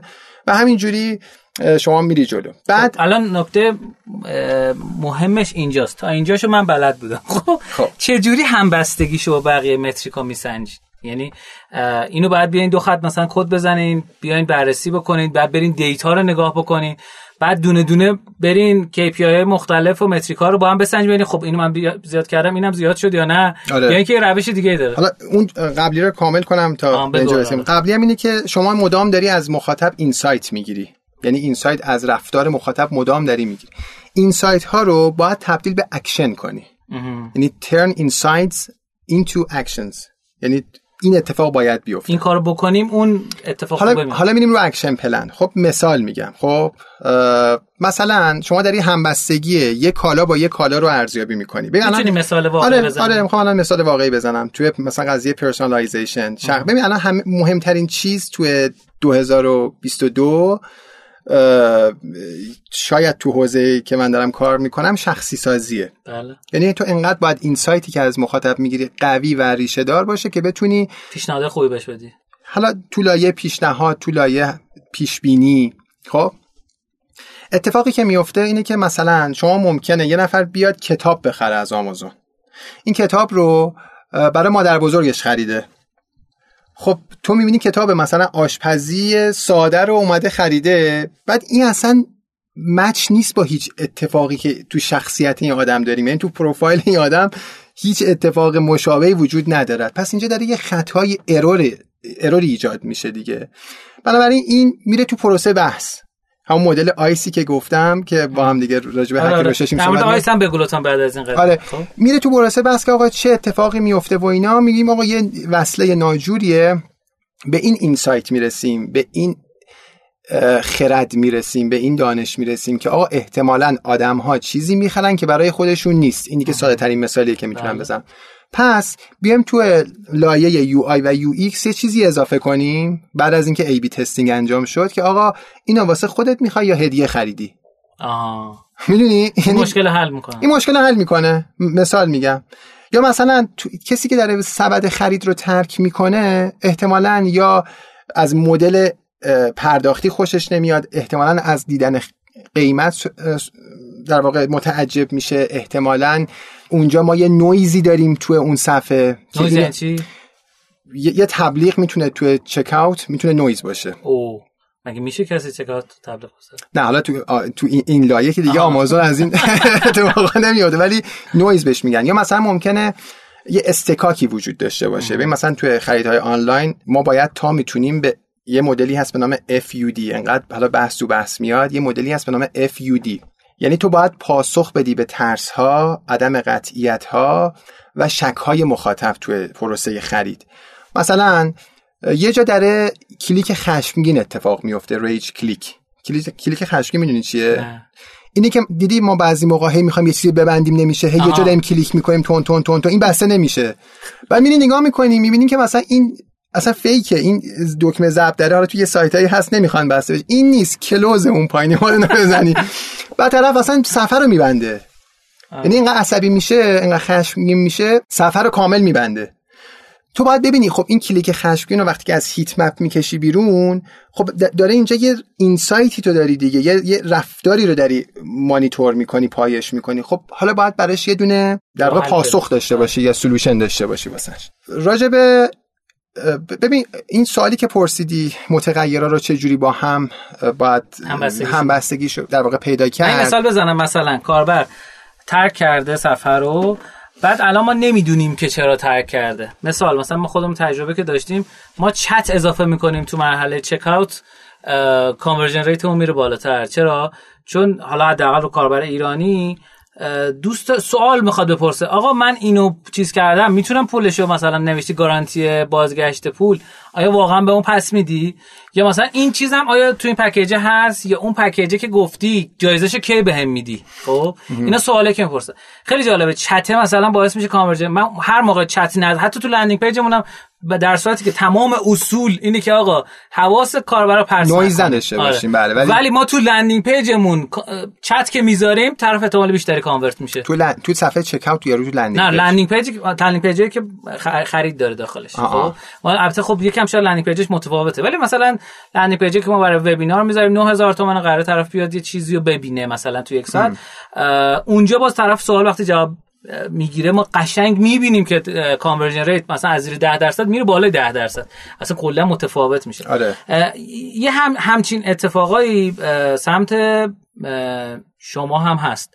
یعنی من می‌خوام بگم تفاوت این که مثلا ما اومدیم با A/B test با خب قبلا Optimizely استفاده می‌کردیم دیگه روی ایران بسته شد. الان از Google Optimize استفاده می‌کنه لی نداره دیگه.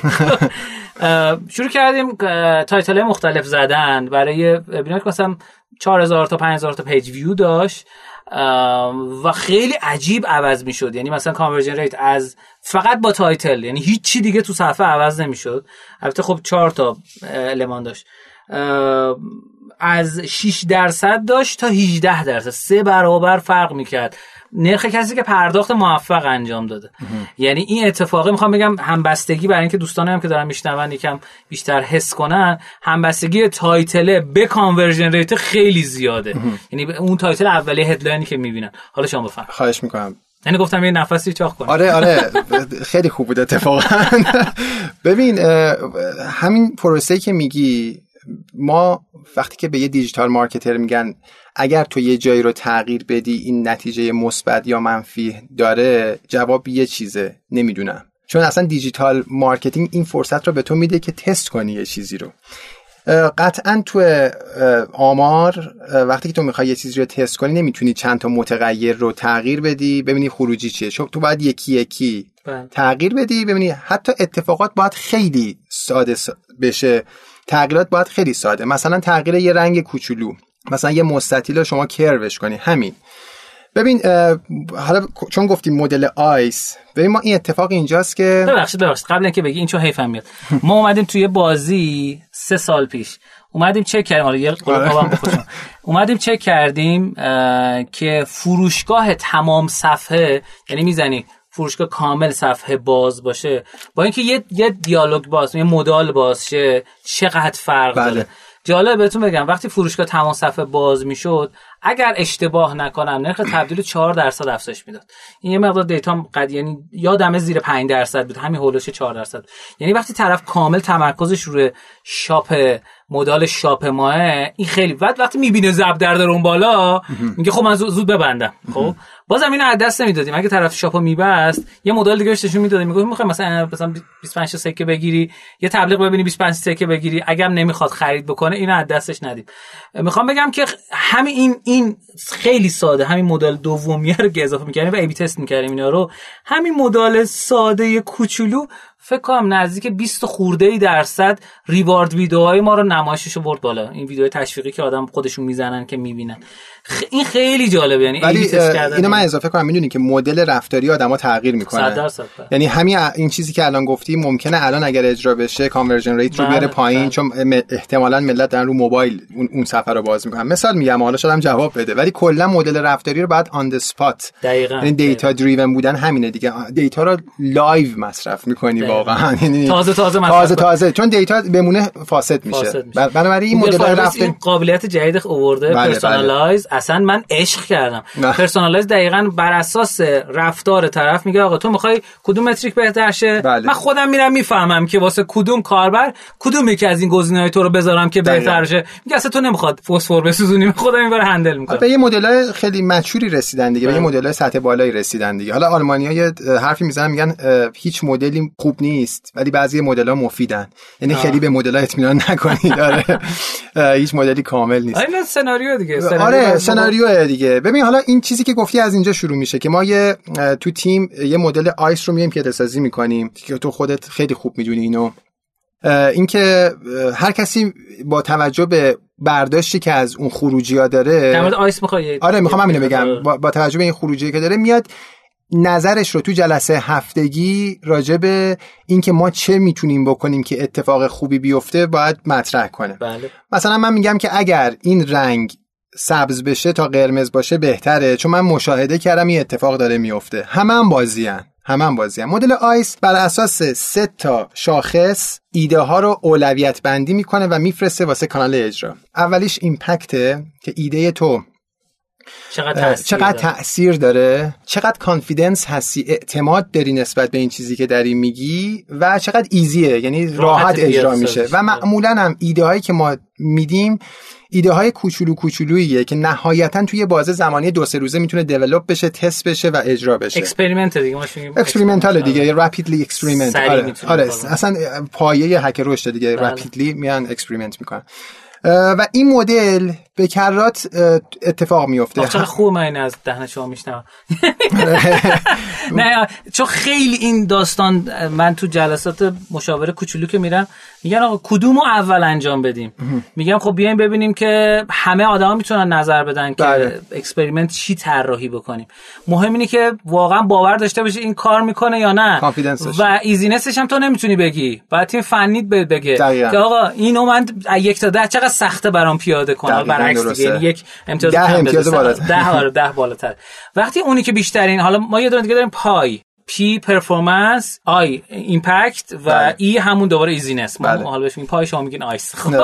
و این نموداره اون سام آخرش پایز اس داره اون جمع آخریه میگه که کدوم اول پیاده کدوم جالبه. شرکت ها میان اینو می‌ذارم بعد میگن نه ولش کن حالا اینو بذار کنار خودمون ببینیم کدوم بعد بله. اول درست کنیم. زیاد اعتقاد یعنی نمیان پیاده کن حالا بگین شما چجوری از ICE استفاده می‌کنید همین چیزی که توضیح دادی دیگه. یه جلسه گذاشته میشه اولویت بندی ایده ها انجام میشه. یه ایده میره تو اون جلسه از بچه های فنی هم هستن. کسی که می‌خواد پیاده سازی کنه میره توی پروسه تست. پروسه تست مثلا از طریق A/B testing اجرا میشه دیتا گرفته میشه آنالیز میشه مجددا و اگر OK بود که میاد توی سطح وسیعتری develop میشه. اگر هم OK نبود دوباره از این loop خارج میشه. خارج شدن به مفهوم این نیست که واسه همیشه خارج میشه. ممکنه بیاد revise بخوره. ممکنه بیاد revise بخوره و این اتفاقا میفته. بنابراین مثلا تو وقتی که می‌بینی توی سبد خرید ترک سبد خرید زیاده میای اون بر اساس اون حالا انواع الگوریتما و انواع اتفاقاتی که تو لایه فنی داره میفته میای تحلیل می‌کنی خب اینجا الان ما همبستگی این دوتا متغیر داره به همدیگه یه واکنشی نشون میده. انگار همبستگی معناداری داریم می‌بینیم یا عدم همبستگی داریم می‌بینیم. این تبدیل به ایده میشه. که من می‌تونم حالا اینجا دیجیتال اگر تو آدم صرفا آدم developer باشی یعنی فقط پایتون کار باشی نمی‌تونی report خوب بگیری. تو باید فهم customer behavior analysis یعنی به عنوان marketer اینجا کمکت می‌کنه. اون مهارت marketing ی کمکت می‌کنه که بتونی یه report marketing ی بکشی بیرون تجربه کمپین باید داشته باشی تجربه کار کردن به عنوان user رو داشته باشی دقیقاً. و لایه های مختلف که بفهمی اونجا چی رو باید تغییر بدی چی باید- اگه نفهمی الان فهمیدم پس باید UI UX بفهمی. بفهمی, باید می‌دونی یعنی اینا همه اتفاقاتیه که market از اون side marketing ی تو میاد تا side مثلا developer آنالیز. آره آنالیز میاد آره. متوجه شدم خب پس شما توی یک هفته من حالا تصور می‌کنم از اتفاقاتی که شما تعریف کردی. اه، بر اساس سناریویی که تعریف شده می‌تونی یه سناریو واقعی expire شده رو بگی؟ مثلا مال یه سال پیش بگی. سناریوی واقعی یک سال پیش که سناریوی واقعی expire شده همینجوری دو سه تا چیز به ذهنم میاد. خب می‌تونم بگم. اتفاقی که افتا- میافتاد این بود که توی سبد خرید معمولا این اتفاق میفته دیگه. معمولا این اتفاق میفته که ما از سبد خرید چرن ریت داریم.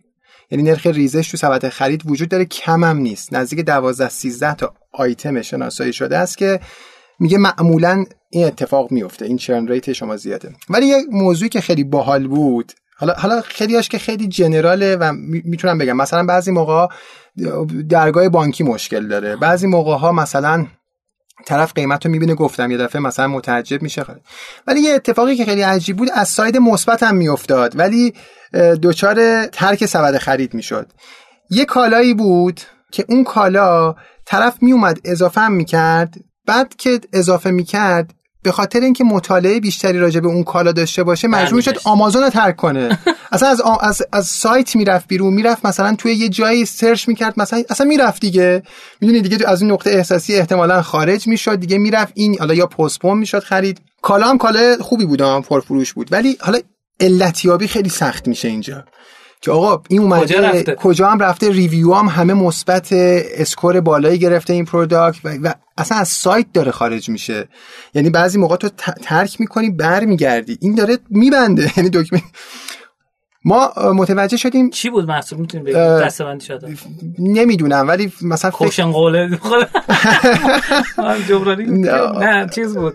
مکس امینی بود می‌گفتیم شما به این دست کاغذی میگین کوشن قوله. آره. ببین نمی‌دونم واقعیتش. یعنی فکر می‌کنم شاید دستگاه تهویه هوا بود. اگر اشتباه نکنم نمی‌دونم. بذار حالا توی حرف زنم شاید یادم اوم- اومد. بعد که بررسی کردیم دیدیم این دستگاه به خاطر اینکه چیز جدیدیه sales copy خوبی هم واسش نوشته نشده. آها. یعنی اون چیزی که.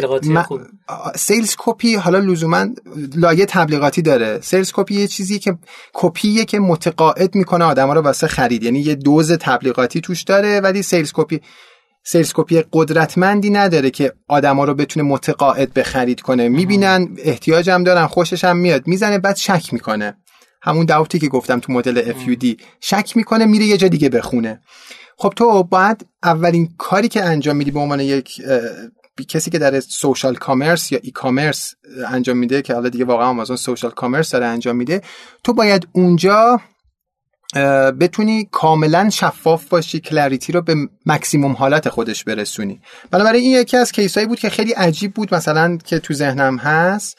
می‌تونم بهت بگم مثلا اتفاقات عجیب غریب اینجوری میفته دیگه. یه چیز جالب من حالا تجربه خیلی عجیب. حالا یکم من تجربه بگم شاید زشت به نظر برسه ولی حالا ما یه تجربه داشتیم فروش بلیت قطار.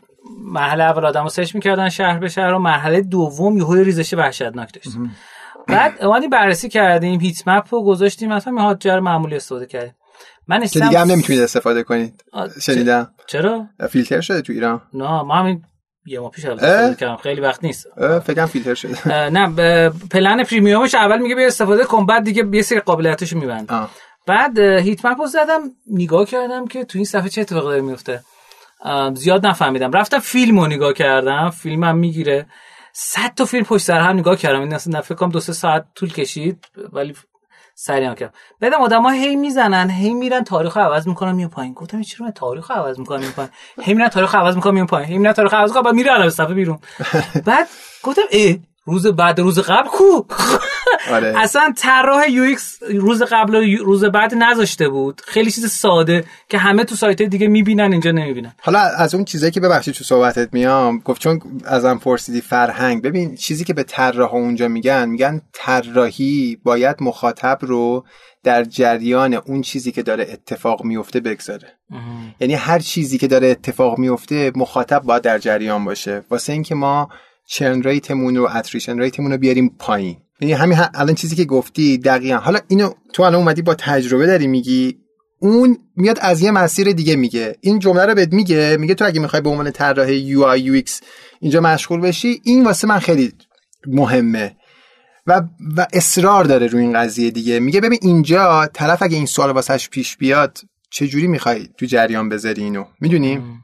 و میگن که هر جا مخاطب احساس حماقت کنه ترک می‌کنه پلتفرم بله. یعنی احساس باهوش بودن بکن نکته اینه که تو فکر کردن رو باید بندازی سمت برند آره. نه سمت مخاطب. یعنی معمولا ما آدما رو باهوش یه کتابی هست Don't make me think. آره. مجبورم نکن فکر, فکر کنم. کنم, یکی باریکلا. از بهترین کتابا تو حوزه آره، یوکس دیزاینه. مجبورم نکن فکر کنم الکی برای چی من, من فکر کنم؟ آره. تو جای من نشستی فکر کن داری پول می‌گیری که فکر کنی دیگه. آره یه, یه, یه چیزی که گفتی حالا یه حرف میاد تو حرف یه کتاب دیگه هم هست که white space is not your enemy. یعنی فضای سفید دشمن دشمنت نیست. یعنی اینقدر پر نکنید همه چیز هم چی. نچربونید آره. یه چیز در مورد باهوش کردن مخاطب بگم. من چون کار اصلی که در انجام میدم تو حوزه گیم الان ما تو فضای گیم هایپر کژوال بازی باید خیلی ساده باشن. ما برای بازی ها سه تا تبلیغ می‌سازیم. یک فضای اینکه باخت یعنی یه آدم احمق انگار نشسته داره بازی می‌کنه. هر کی می‌بینه بابا من که بهتر از این بازی می‌کنم. خب؟ یه فضای برد و حس اینکه ایول مثلا برد و اینا. یه دونه هم satisfaction moment داریم. خب؟ فکر می‌کنی کدومی که بیشتر conversion rate داره؟ موقع که طرف خوشحال satisfaction moment ه نه. dumb استوری بیشترین نه conversion بابا. rate داره. وقتی طرف نگاه می‌کنه یارو احمق من که بلد این که دیگه کاری نداره. خب؟ اونو میره. اونو میره. خب؟ میگه منم من اینو می‌تونم خودم انجام بدم. خب؟ یعنی قشنگ یه چیز جالبه. میگن که مثلا تو پنج تا قسمت اول لول اول بازی اصلا نباید سناریو وجود داشته باشه که طرف ببازه کنه. نه ببازه. اصلا بله. اصلا نباید ببازه اگه باخت شما باختی بازی به درد نمی‌خوره یه خب؟ کلمه وجود داره میگن آها مومنت آفرین AHA آفرین. moment، آها. یعنی ل- طرفو لحظاتی- برسونی الانه. تو آها مثلا یه چیزی دارم من داشتم میخوندم این کتاب growth hacking آقای علادین هپی میگن speed to aha moment سرعت سرعت آها رسیدن aha moment که آره آره. آره. خیلی جالب. اینو گفتم حالا مضمون حرف شما که طرف نباید احساس حماقت بکنه و احساس باهوش بودن بکنه. آره. وقتی مثلا توی بازی میره مرحله بعد میگه ایول من چقدر باهوشم. در صورتی که اصلا هیچ سناریو وجود نداره تو بتونی ببازی. بله. یعنی من واقعا بازی که می‌کنم دارم تست می‌کنم. خب روزی ما تعداد زیادی بازی های تاپ چارت تست می‌کنم میرم نگاه می‌کنم یعنی اصلا ببینم میشه باخت. اصلا امکان باختن این بازی هست. بعضی بازی هست هنوز. یعنی بعضی از بازی هست. ولی اینش خیلی جالب. و جالبتر این که هایپر کژوال 60 درصد مخاطبینشون خانومان. 65 درصدشون خانومان. و خلاف تصور عامیانه مردم. دلیل روانشناسی جالبی هم داره دیگه. ببین gamification ها و game ها یا حالا مثلا چون که ما هم تو وبسایت هامون از gamification استفاده می‌کنیم حالا ممکنه game استفاده نکنیم و gamification استفاده می‌کنیم. اینی که تو طرف میاد achievement های کوچولو کوچولو داره یعنی بهش دستاوردهای مختلف احساس برد باعث ترشح دوپامین, میشه. و این دوپامین ترشح شدن مغز و انگار تو به مغزت داری جایزه میدی. هی داری پاداش میدی و تو رو میکشونه. ولی اون احساس خنگی و حماقت نه تن... توی مغزم تو شرایطی که الان ما داریم فقط دورت می‌کنه از یه سیستم دیگه. آره. شما کجا از gamification استفاده می‌کنین سوال سخت. آره چون که اصلا تو حوزه من نیست ولی gamification واسه بالا بردن engagement rate gamification استفاده می‌کنن و نه همیشه ولی استفاده می‌کنن. یه اتفاقاتی مثلا مثل اینکه یهو بازی های کازینو طوری هستن یه دفعه میاد به تو یه reward ی میده که تو بتونی مثلا یه credit ی به دست بیاری آه دیدم مثلا اگه اینو الان بخری مثلا یه دقیقاً همین نظر توی gamification اینجوری فقط هم به منظور engagement rate رو بالا بردن. آره. یعنی کارکردش اینه. من یه چیز خیلی جالبی شنیدم که میگفتش که بالاترین نرخ تبدیل وبسایت فروشگاه e-commerce تو دنیا مال آمازونه. 6 خورده درصد. حالا نمی‌دونم مال کدوم کشور بود و چه تاریخی بود ولی می‌گفت 6 خورده درصد. بعد یه بار من اینو توی کارگاهی گفتم آقا این که چیزی نیست. ما 25 درصد conversion rate. برای نسبت چقدر شما چیز دارین؟ چقدر ویزیتور دارین؟ گفت مثلا 50 تا 50 گفتم چند تاش خودتون بودین؟ البته خودمون خیلی زیاد بودیم. خرید داشتی تست می‌کردیم. گفتم خب که نشد نرخ تبدیل. و می‌گفت دلیل موفقیت این سیستم سیستم ریکامندر انجین بیس آمازون که اون سیستمی که داره پیشنهاد میده چی داره؟ اصلا قوی یکم می‌تونید در مورد این توضیح بدین که خروجی شما تو اونم میره یعنی دستساز منوال داره کنترل میشه یا مثلا یه بخش بزرگ شوش مصنوعی خودش می‌تونه اصلا خروجی که گزارشات ما میره خوراکیه واسه این بحث ریکامندیشن چه خوب بس به موقع گفتم. آره خیلی. چون که تو تمام این کارو می‌کنی که تو ببینی که چه کسی چه چیزی رو با چه چیزی خریده. و اون مثلا تو پرسونای مخاطب تو اون کتگوری پرسونا احتمال میدی که آدما این کالا رو پس با این کالا می‌خرن. اینو وقتی که به یه قدرتی رسیدی یعنی سهه گذاشتی که آقا دیگه قطعا این کالا با این کالا مثلا کراس سل میشه معمولا دیگه این خروجی میره برای بخش, بخش ریکامند کردن به آدمایی که تازه واردن یا می‌خوان یه خریدی می‌کنن که تو اون سبد کالایی معنی پیدا می‌کنه ولی دقیقا خروجی بحث ما اونجا سره خب خوب گفتم پس. و سوال بعدی که می‌خوام خدمتتون بپرسم این که یکم در مورد فرهنگ کار کردن و فرهنگ آلمانی ما چون همیشه می‌گفتیم مثلا این جوری که میشه آلمان اینجوری که میشه ایران مثلا میشه ژاپن مثلا آره، میشه آره. ایران. این یکم در مورد این مثال داستانی داری برام بگی. ببین من می‌تونم زندگی ما اونجا یه کوچولوش تعریف کنم. شما خودت نتیجه گیری کن. ببین من هر روز صبح با یه اتوبوسی میرم سر کار. روزا که ماشین نمی‌برم با یه اتوبوس میرم که این اتوبوس ساعت 8 و 4 دقیقه می‌رسه. و من معمولا ساعت 8 و 2 دقیقه می‌رسم. توی ایستگاه اتوبوس و آدمی رو می‌بینم هر روز که ساعت هشت میاد و منتظر میشه و بعد از من آدمی که هشت و سه دقیقه میاد رو می‌بینم. و روزایی که با ماشین میرم سر کار اگه پشت چرا قرمز وایسم آدمایی رو می‌بینم که هر روز اون آدما رو می‌بینم. یه خورده بخوام آره. یه خورده بخوام بیارم تو لایه پایین تر اون آدمایی رو که می‌بینم هر روز کارایی رو می‌کنن که هر روز دارن می‌کنن. بنابراین این هم جنبه مثبت داره. که موتور محرک آلمانه یعنی نظم و انضباط. نظم بینهایت و انضباط بینهایت. و اینکه خب شاید این lifestyle واسه کسایی که از فرهنگ ما میرن یا حتی یه فرهنگ امریکایی شاید خیلی جذاب نباشه. یعنی ما حالا من خیلی شیفته این فرهنگ نیستم خیلی هم تاییدش نمی‌کنم. برای همین چون شاید نظم بیش از حد پاستور میگه دیگه میگه نظم بیش از حد مرگه. اون چیزی که توی کریستال می‌بینید شما در واقع کریستال دایمند می‌بینید مرده جنبشه که باعث زندگیه و اون بی‌نظمی است. ولی خب آلمانی اینجوری هن. در حقیقت این نظم و انضباط خیلی مهمه و این از تو می‌خوان. ببین هیچ جلسه ای نیست که با یک دقیقه تاخیر شروع بشه. یعنی شما و همه تو جلسه در واقع on time شروع می‌کنن. چیز تعریف کن با مزه که چیز خورده بود هم گفتی دیر آها آره مثلا بهت بگم یه،, یکی از همکارا خیلی ریلکس دیر اومد یه روز. و مثلا 5 6 دقیقه دیر کرد. بار اولم بود این اتفاق میافتاد. مدیر دپارتمان بهش گفت که خب یه اختار خیلی جدی داد و کسر از حقوق که فرستاد واسه منابع انسانی. بعد سوال واسش پیش که بابا من دفعه اولم بود الان دیر اومدم. چی برخورد تو چرا انقدر مثلا جدیه؟ گفتش که آره گفتش که من به خاطر دیر اومدنت به اختار ندادم. به خاطر حالت وروده تو هیچ استرس و هیچ نگرانی که از اینکه دیر کردی تو وجودت نیست. چون می‌دونی واقعا اگر یه کاری رو نتونن تو سر موقع انجام بدن سراسر استرس میشن. یعنی واقعا این استرس مثلا توشون هست. برای همین محیط آلمان یه محیط اینجوری پرنظمیه که عامل موفقیتشونه ولی اینی که میگم حرف علمی نیست فقط برداشت ذهنی منه که اگر رگه های از افسردگی تو آلمان وجود داره به خاطر همین زندگی ماشینیه و نداشتن مثلا ببین خوشگذرونی ها فقط واسه آخر هفته است. یعنی کسی می‌خواد خوش بهش بگذره نباید به آلمان مهاجرت کنه. واقعا میگم ها بعد به هلند مراجعه. ببین ببین شما ببین مثلا ایتالیا میری ایتالیا که اصلا خوشگذرونی. فرانسه میری می‌تونی خوشگذرونی کنی. کسی که میاد آلمان باید بدونه که آلمان اقتصاد قدرتمندی داره که در واقع برای همین کار می‌کنن و کار از تو می‌خوان. البته فرقشون با ژاپنی اینه که خیلی کاری نیستن خودشونان ولی خب کار آخره پیش میره.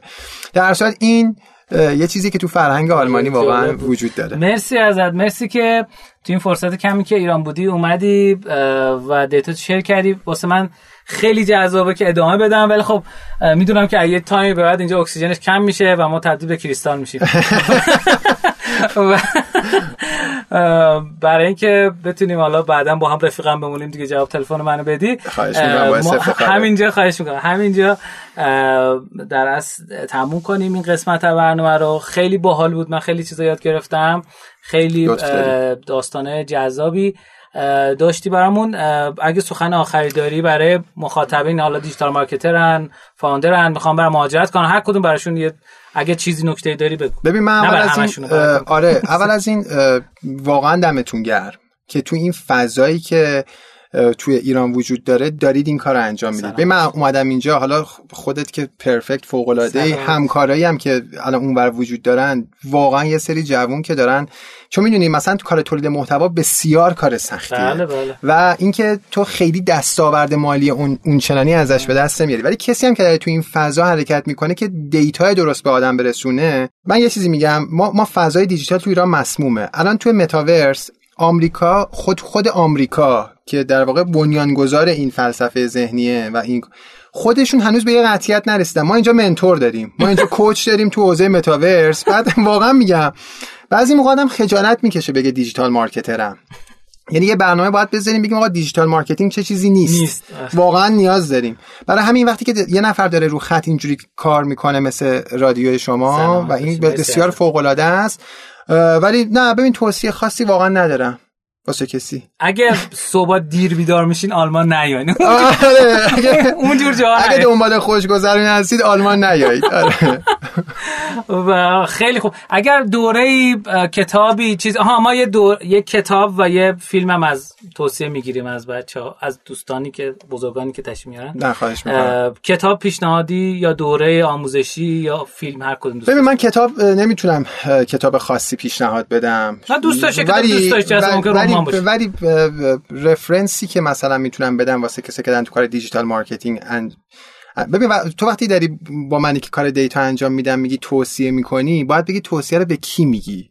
به چه رده سنی؟ به خانم آقا؟ یعنی باید باید باید آدم رو خورد کنی. خب بذار digital marketing کار آنالیز آره, آره ولی من اگر کسایی هستن که دارن اینو میشنون و سنشون پایینه اصلا کمه کسایی که میشنون. به نظر من تا 15 سال. به نظر من آره ببین نه حالا 11 ببین به نظر من تمرکز کنن روی زبان. واقعا. ببین قبل از تو وقتی که می‌خوای وارد سطحی که دنیا بشی یک صد بیشتر نداری و اون صد ارتباطی. صد زبان رد کنی هیچ صدی دیگه جلوی تو نیست. بقیه اتفاقا خیلی راحت میفته بنابراین من اگه بخوام مثلا من اگه بخوام توصیه کنم به کسی که سنشون پایین تره میگم آقا زبان زبان زبان. اگه بخوام reference معرفی کنم من روز معلم خودم به یوتیوب تبریک گفتم. یعنی واقعا من, تو دوازده ساعت روز شاید مثلا چهار ساعتش پنج ساعتش توی یوتیوبم. یوتیوبم وقتی که content خودت زبان هندی قوی میشه. ببین من واقعا content های هندی رو نگاه نمی کنم چون content های متاسفانه هندی و فوق العاده یعنی واقعا کانتنت های مثلا 10 ساعت ویدیو آموزش مثلا و پشت سرم نان استاپ اومده ضبط کرده رفته. یعنی بی‌نظیرم. ولی ببین من اصلا هندی میشنوم با انگلیسی رو به زبان لهجه هندی می‌زنم اصلا درتی دور نمی‌تونم خب؟ ولی پیشانم اینه که ویدیوهای خوب با توجه به اون ریویوهایی که هست و اسکرول کرد نگاه کنن. بهترین اتفاقه. بله. ولی کتاب خوندن map ذهنی شما رو تغییر میده. یعنی علاوه فیزیکی شیارای ذهن مغز رو تغییر میده. عمیق می‌کنه. عمیق می‌کنه یا تغییر میده. اصلا کسی که کتاب در واقع من کتابایی که می‌خونم کتابای digital marketing نیست کتابای فلسفیه. و این اتفاق میفته مثلا من می‌خونم دیگه. مثلا از هگل می‌خونم نیچه می‌خونم. یا مثلا و اتفاق خوبی که واسم افتاد این بود که زبان آلمانی که یاد گرفتم تونستم وقتی نیچه گریست رو به زبان آلمانی بخونم. نه اینکه حالا این کتاب می‌خوام توصیه کنم چون هر کسی یه field of interest ش ممکن ولی من مثلا یه اتفاق افتاد کتاب های انگیزشی رو مثلا دوست دارم کتاب کدوم دوست کدوم پیشنهاد آخه خیلی سوال کلی. من نمی‌تونم جواب کلی بگم ولی مثلا بس نه یه کتابی خودت خوشت مثلا موج سوم تافلر. مثلا می‌تونه کتاب بدی نباشه واسه اینکه تو یه, یه خورده یه کوچولو یه bird eye view. آره یه یه, یه bird view ی بگیری نسبت به داستان مثلا میگم. یا مثلا اگه بخوای دیگه خیلی دم دستی تر یه کتابی بخونی. کسایی که می‌خوان تازه کتاب خوندن شروع کنن باید کتابای راحت بهشون معرفی کرد. مثلا چه می‌دونم من قدیما که یه نفر می‌خواست شروع کنه کتاب خوندن می‌گفتم سه شنبه ها با موری رو بخون. یا مثلا می‌گفتم مثلا جاناتان مرغ دریایی. رو بخون. مثلا کتابایی که تو مثلا شروع می‌کنی. من مثلا کتاب باز و مثلا کتاب بدی نیست واسه شروع. همه بازاریاب ها دروغگو هستند. مثلا یا نیستند خط زده نیستن. اینا کتابای دم دستی که واسه شروع خوبه. ولی مثلا تو حوزه data science ما کلی کتاب داریم که مثلا می‌تونن برن مطالعه کنن کلی چه می‌دونم کتاب مختلف هست. بنابراین واقعیتش من آدم خیلی مناسبی واسه توصیه کردم و اینکه چه کتابی بخونید نیستم. خب در مورد بینشت نسبت به جهان هست یه کتاب. خب من خیلی قسمت ها در مورد این اتفاقا در مورد فلسفه صحبت کردیم. من این معلمی دارم همیشه بهم به میگه میگه تو مهندسی خوندی؟ نگاهت به دنیا مهندسیه. دنیا مهندسی نمیچرخه. دنیا انسانی میچرخه. میگه تو تا فلسفه نخونی تا جامعه شناسی نخونی تا روانشناسی که حالا نمیگه نخونی نمی‌فهمی دنیا چجوری داره کار می‌کنه. اولین کتابی که من گفت گفتش که دنیا صوفی رو بخون. آره. بعد پیشنهادم به همه دوستان اینه برای کسی که فلسفه رو می‌خوان ساده شروع کنن. برای تازه شروع کنن. و بعد کتابای فلسفه ویل دورانت نوشته اسمش چی بود؟ تاریخ فلسفه اگه اشتباه نکنم. خیلی جذاب از نگاه مختلف بله. میاد بله. بررسی می‌کنه. خیلی زیباه. ولی پیشنهاد می‌کنم دوستانی که تا حالا فلسفه نخوندن و تو ذهنشون یه چیز خیلی عجیب غریبیه حتما دنیا صوفی رو بخونن. ببخشید من به شما گفتم توصیه کنید من خودم توصیه می‌کنم. دنیا صوفی جالبه تو کالج فلسفه تو میدن چون هم رمانه هم به یه تعداد فکر کنم 30 تا 40 تا زبان مختلف ترجمه شده. هم خیلی قشنگ هم رمان قشنگیه هم تاریخیه. همین که وسطش می‌فهمی واقعا فلسفه اینه که آقا بفهمی آدم ها در گذر زمان چجور فکر می‌کردن. ببین واقعیتش اینه که خیلی بحث خوب داریم تموم می‌کنیم. من دارم می‌خوام آخرش هم یه جمله از زبان یکی دیگه بگم. ببین واقعیتش اینه که شاید میگی توصیه. من توی سن نزدیک به چهل سالگی 39 سالگی آره من من واقعا می‌تونم یه چیزی بگم که تکبودی زندگی کردن شاید خیلی کار باحالی نباشه ببین کسی که داره digital marketing می‌خونه و این کار رو انجام میده هیچ منافاتی ندارد که بره فلسفه بخونه بلکه کمک می‌کنه بله. من فکر می‌کنم کسی که جامعه شناسی روانشناسی فلسفه بدونه تو marketing خیلی آدم قدرتمندتریه بله. کسی که کسی که ریاضی می‌دونه جبر می‌دونه احتمال و آمار می‌دونه اینا آدمایی هستن که versatile یا multi functional به قضیه نگاه می‌کنن و این نگاه چند بعدیه که باعث یه اتفاقی میشه نه نگاه تک بعدی حالا شما صبح تا شب برو رگرسیون خطی بزن یا صبح تا شب برو کاینن بزن. می‌دونی؟ اونا نه که بده ها. ولی می‌خوام بگم که تو باید بفهمی که پشت این داستانا چیه. اون آدمه چی فکر می‌کنه؟ مدیر خلاقیت آمازون از امریکا اومد واسه ما سخنرانی کرد. من می‌خوام از زبان ایشون این سخنرانی رو بگم که می‌خوام بگم که این آدم چه تفکرش از کجا داره میاد؟ یعنی یه مدیر خلاقیت چه جوری داره حرف می‌زنه؟ صحبت اینطوری شروع کرد. همه حیوانات میاندیشند مثل انسان. همه حیوانات خلاقیت دارند مثل انسان. همه حیوانات ابزارسازی می‌کنند مثل انسان. همه حیوانات خودکشی می کنند هم نوکشی می کنند عاشق می شوند مثل انسان.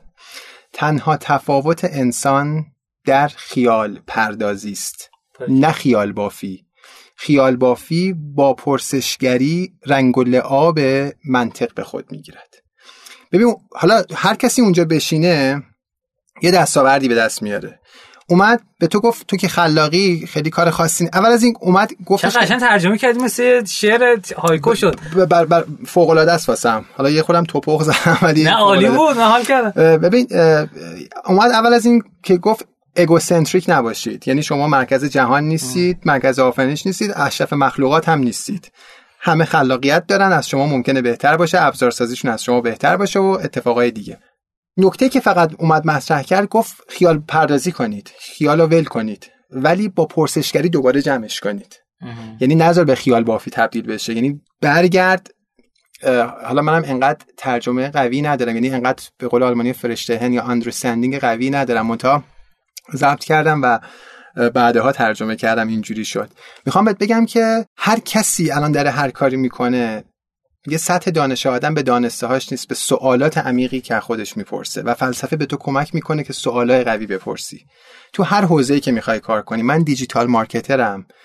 می‌خوام دارم چی کار می‌کنم؟ کجای business رو کجای درد رو دارم کاهش میدم؟ می‌دونی؟ می‌خوام بگم که اینا خروجیه که من و یه نکته آخر ببخشید امیر جان وقت. من من که دارم حال می‌کنم. نکته که وجود داره اینه که ماها اه، از ذهنم خارج شد چی می‌خوام بگم؟ آب بخور. آره یه شما, شما خیلی من- به نظرم قبلش واقعا یه فاصله عجیبی با فلسفه داشتم.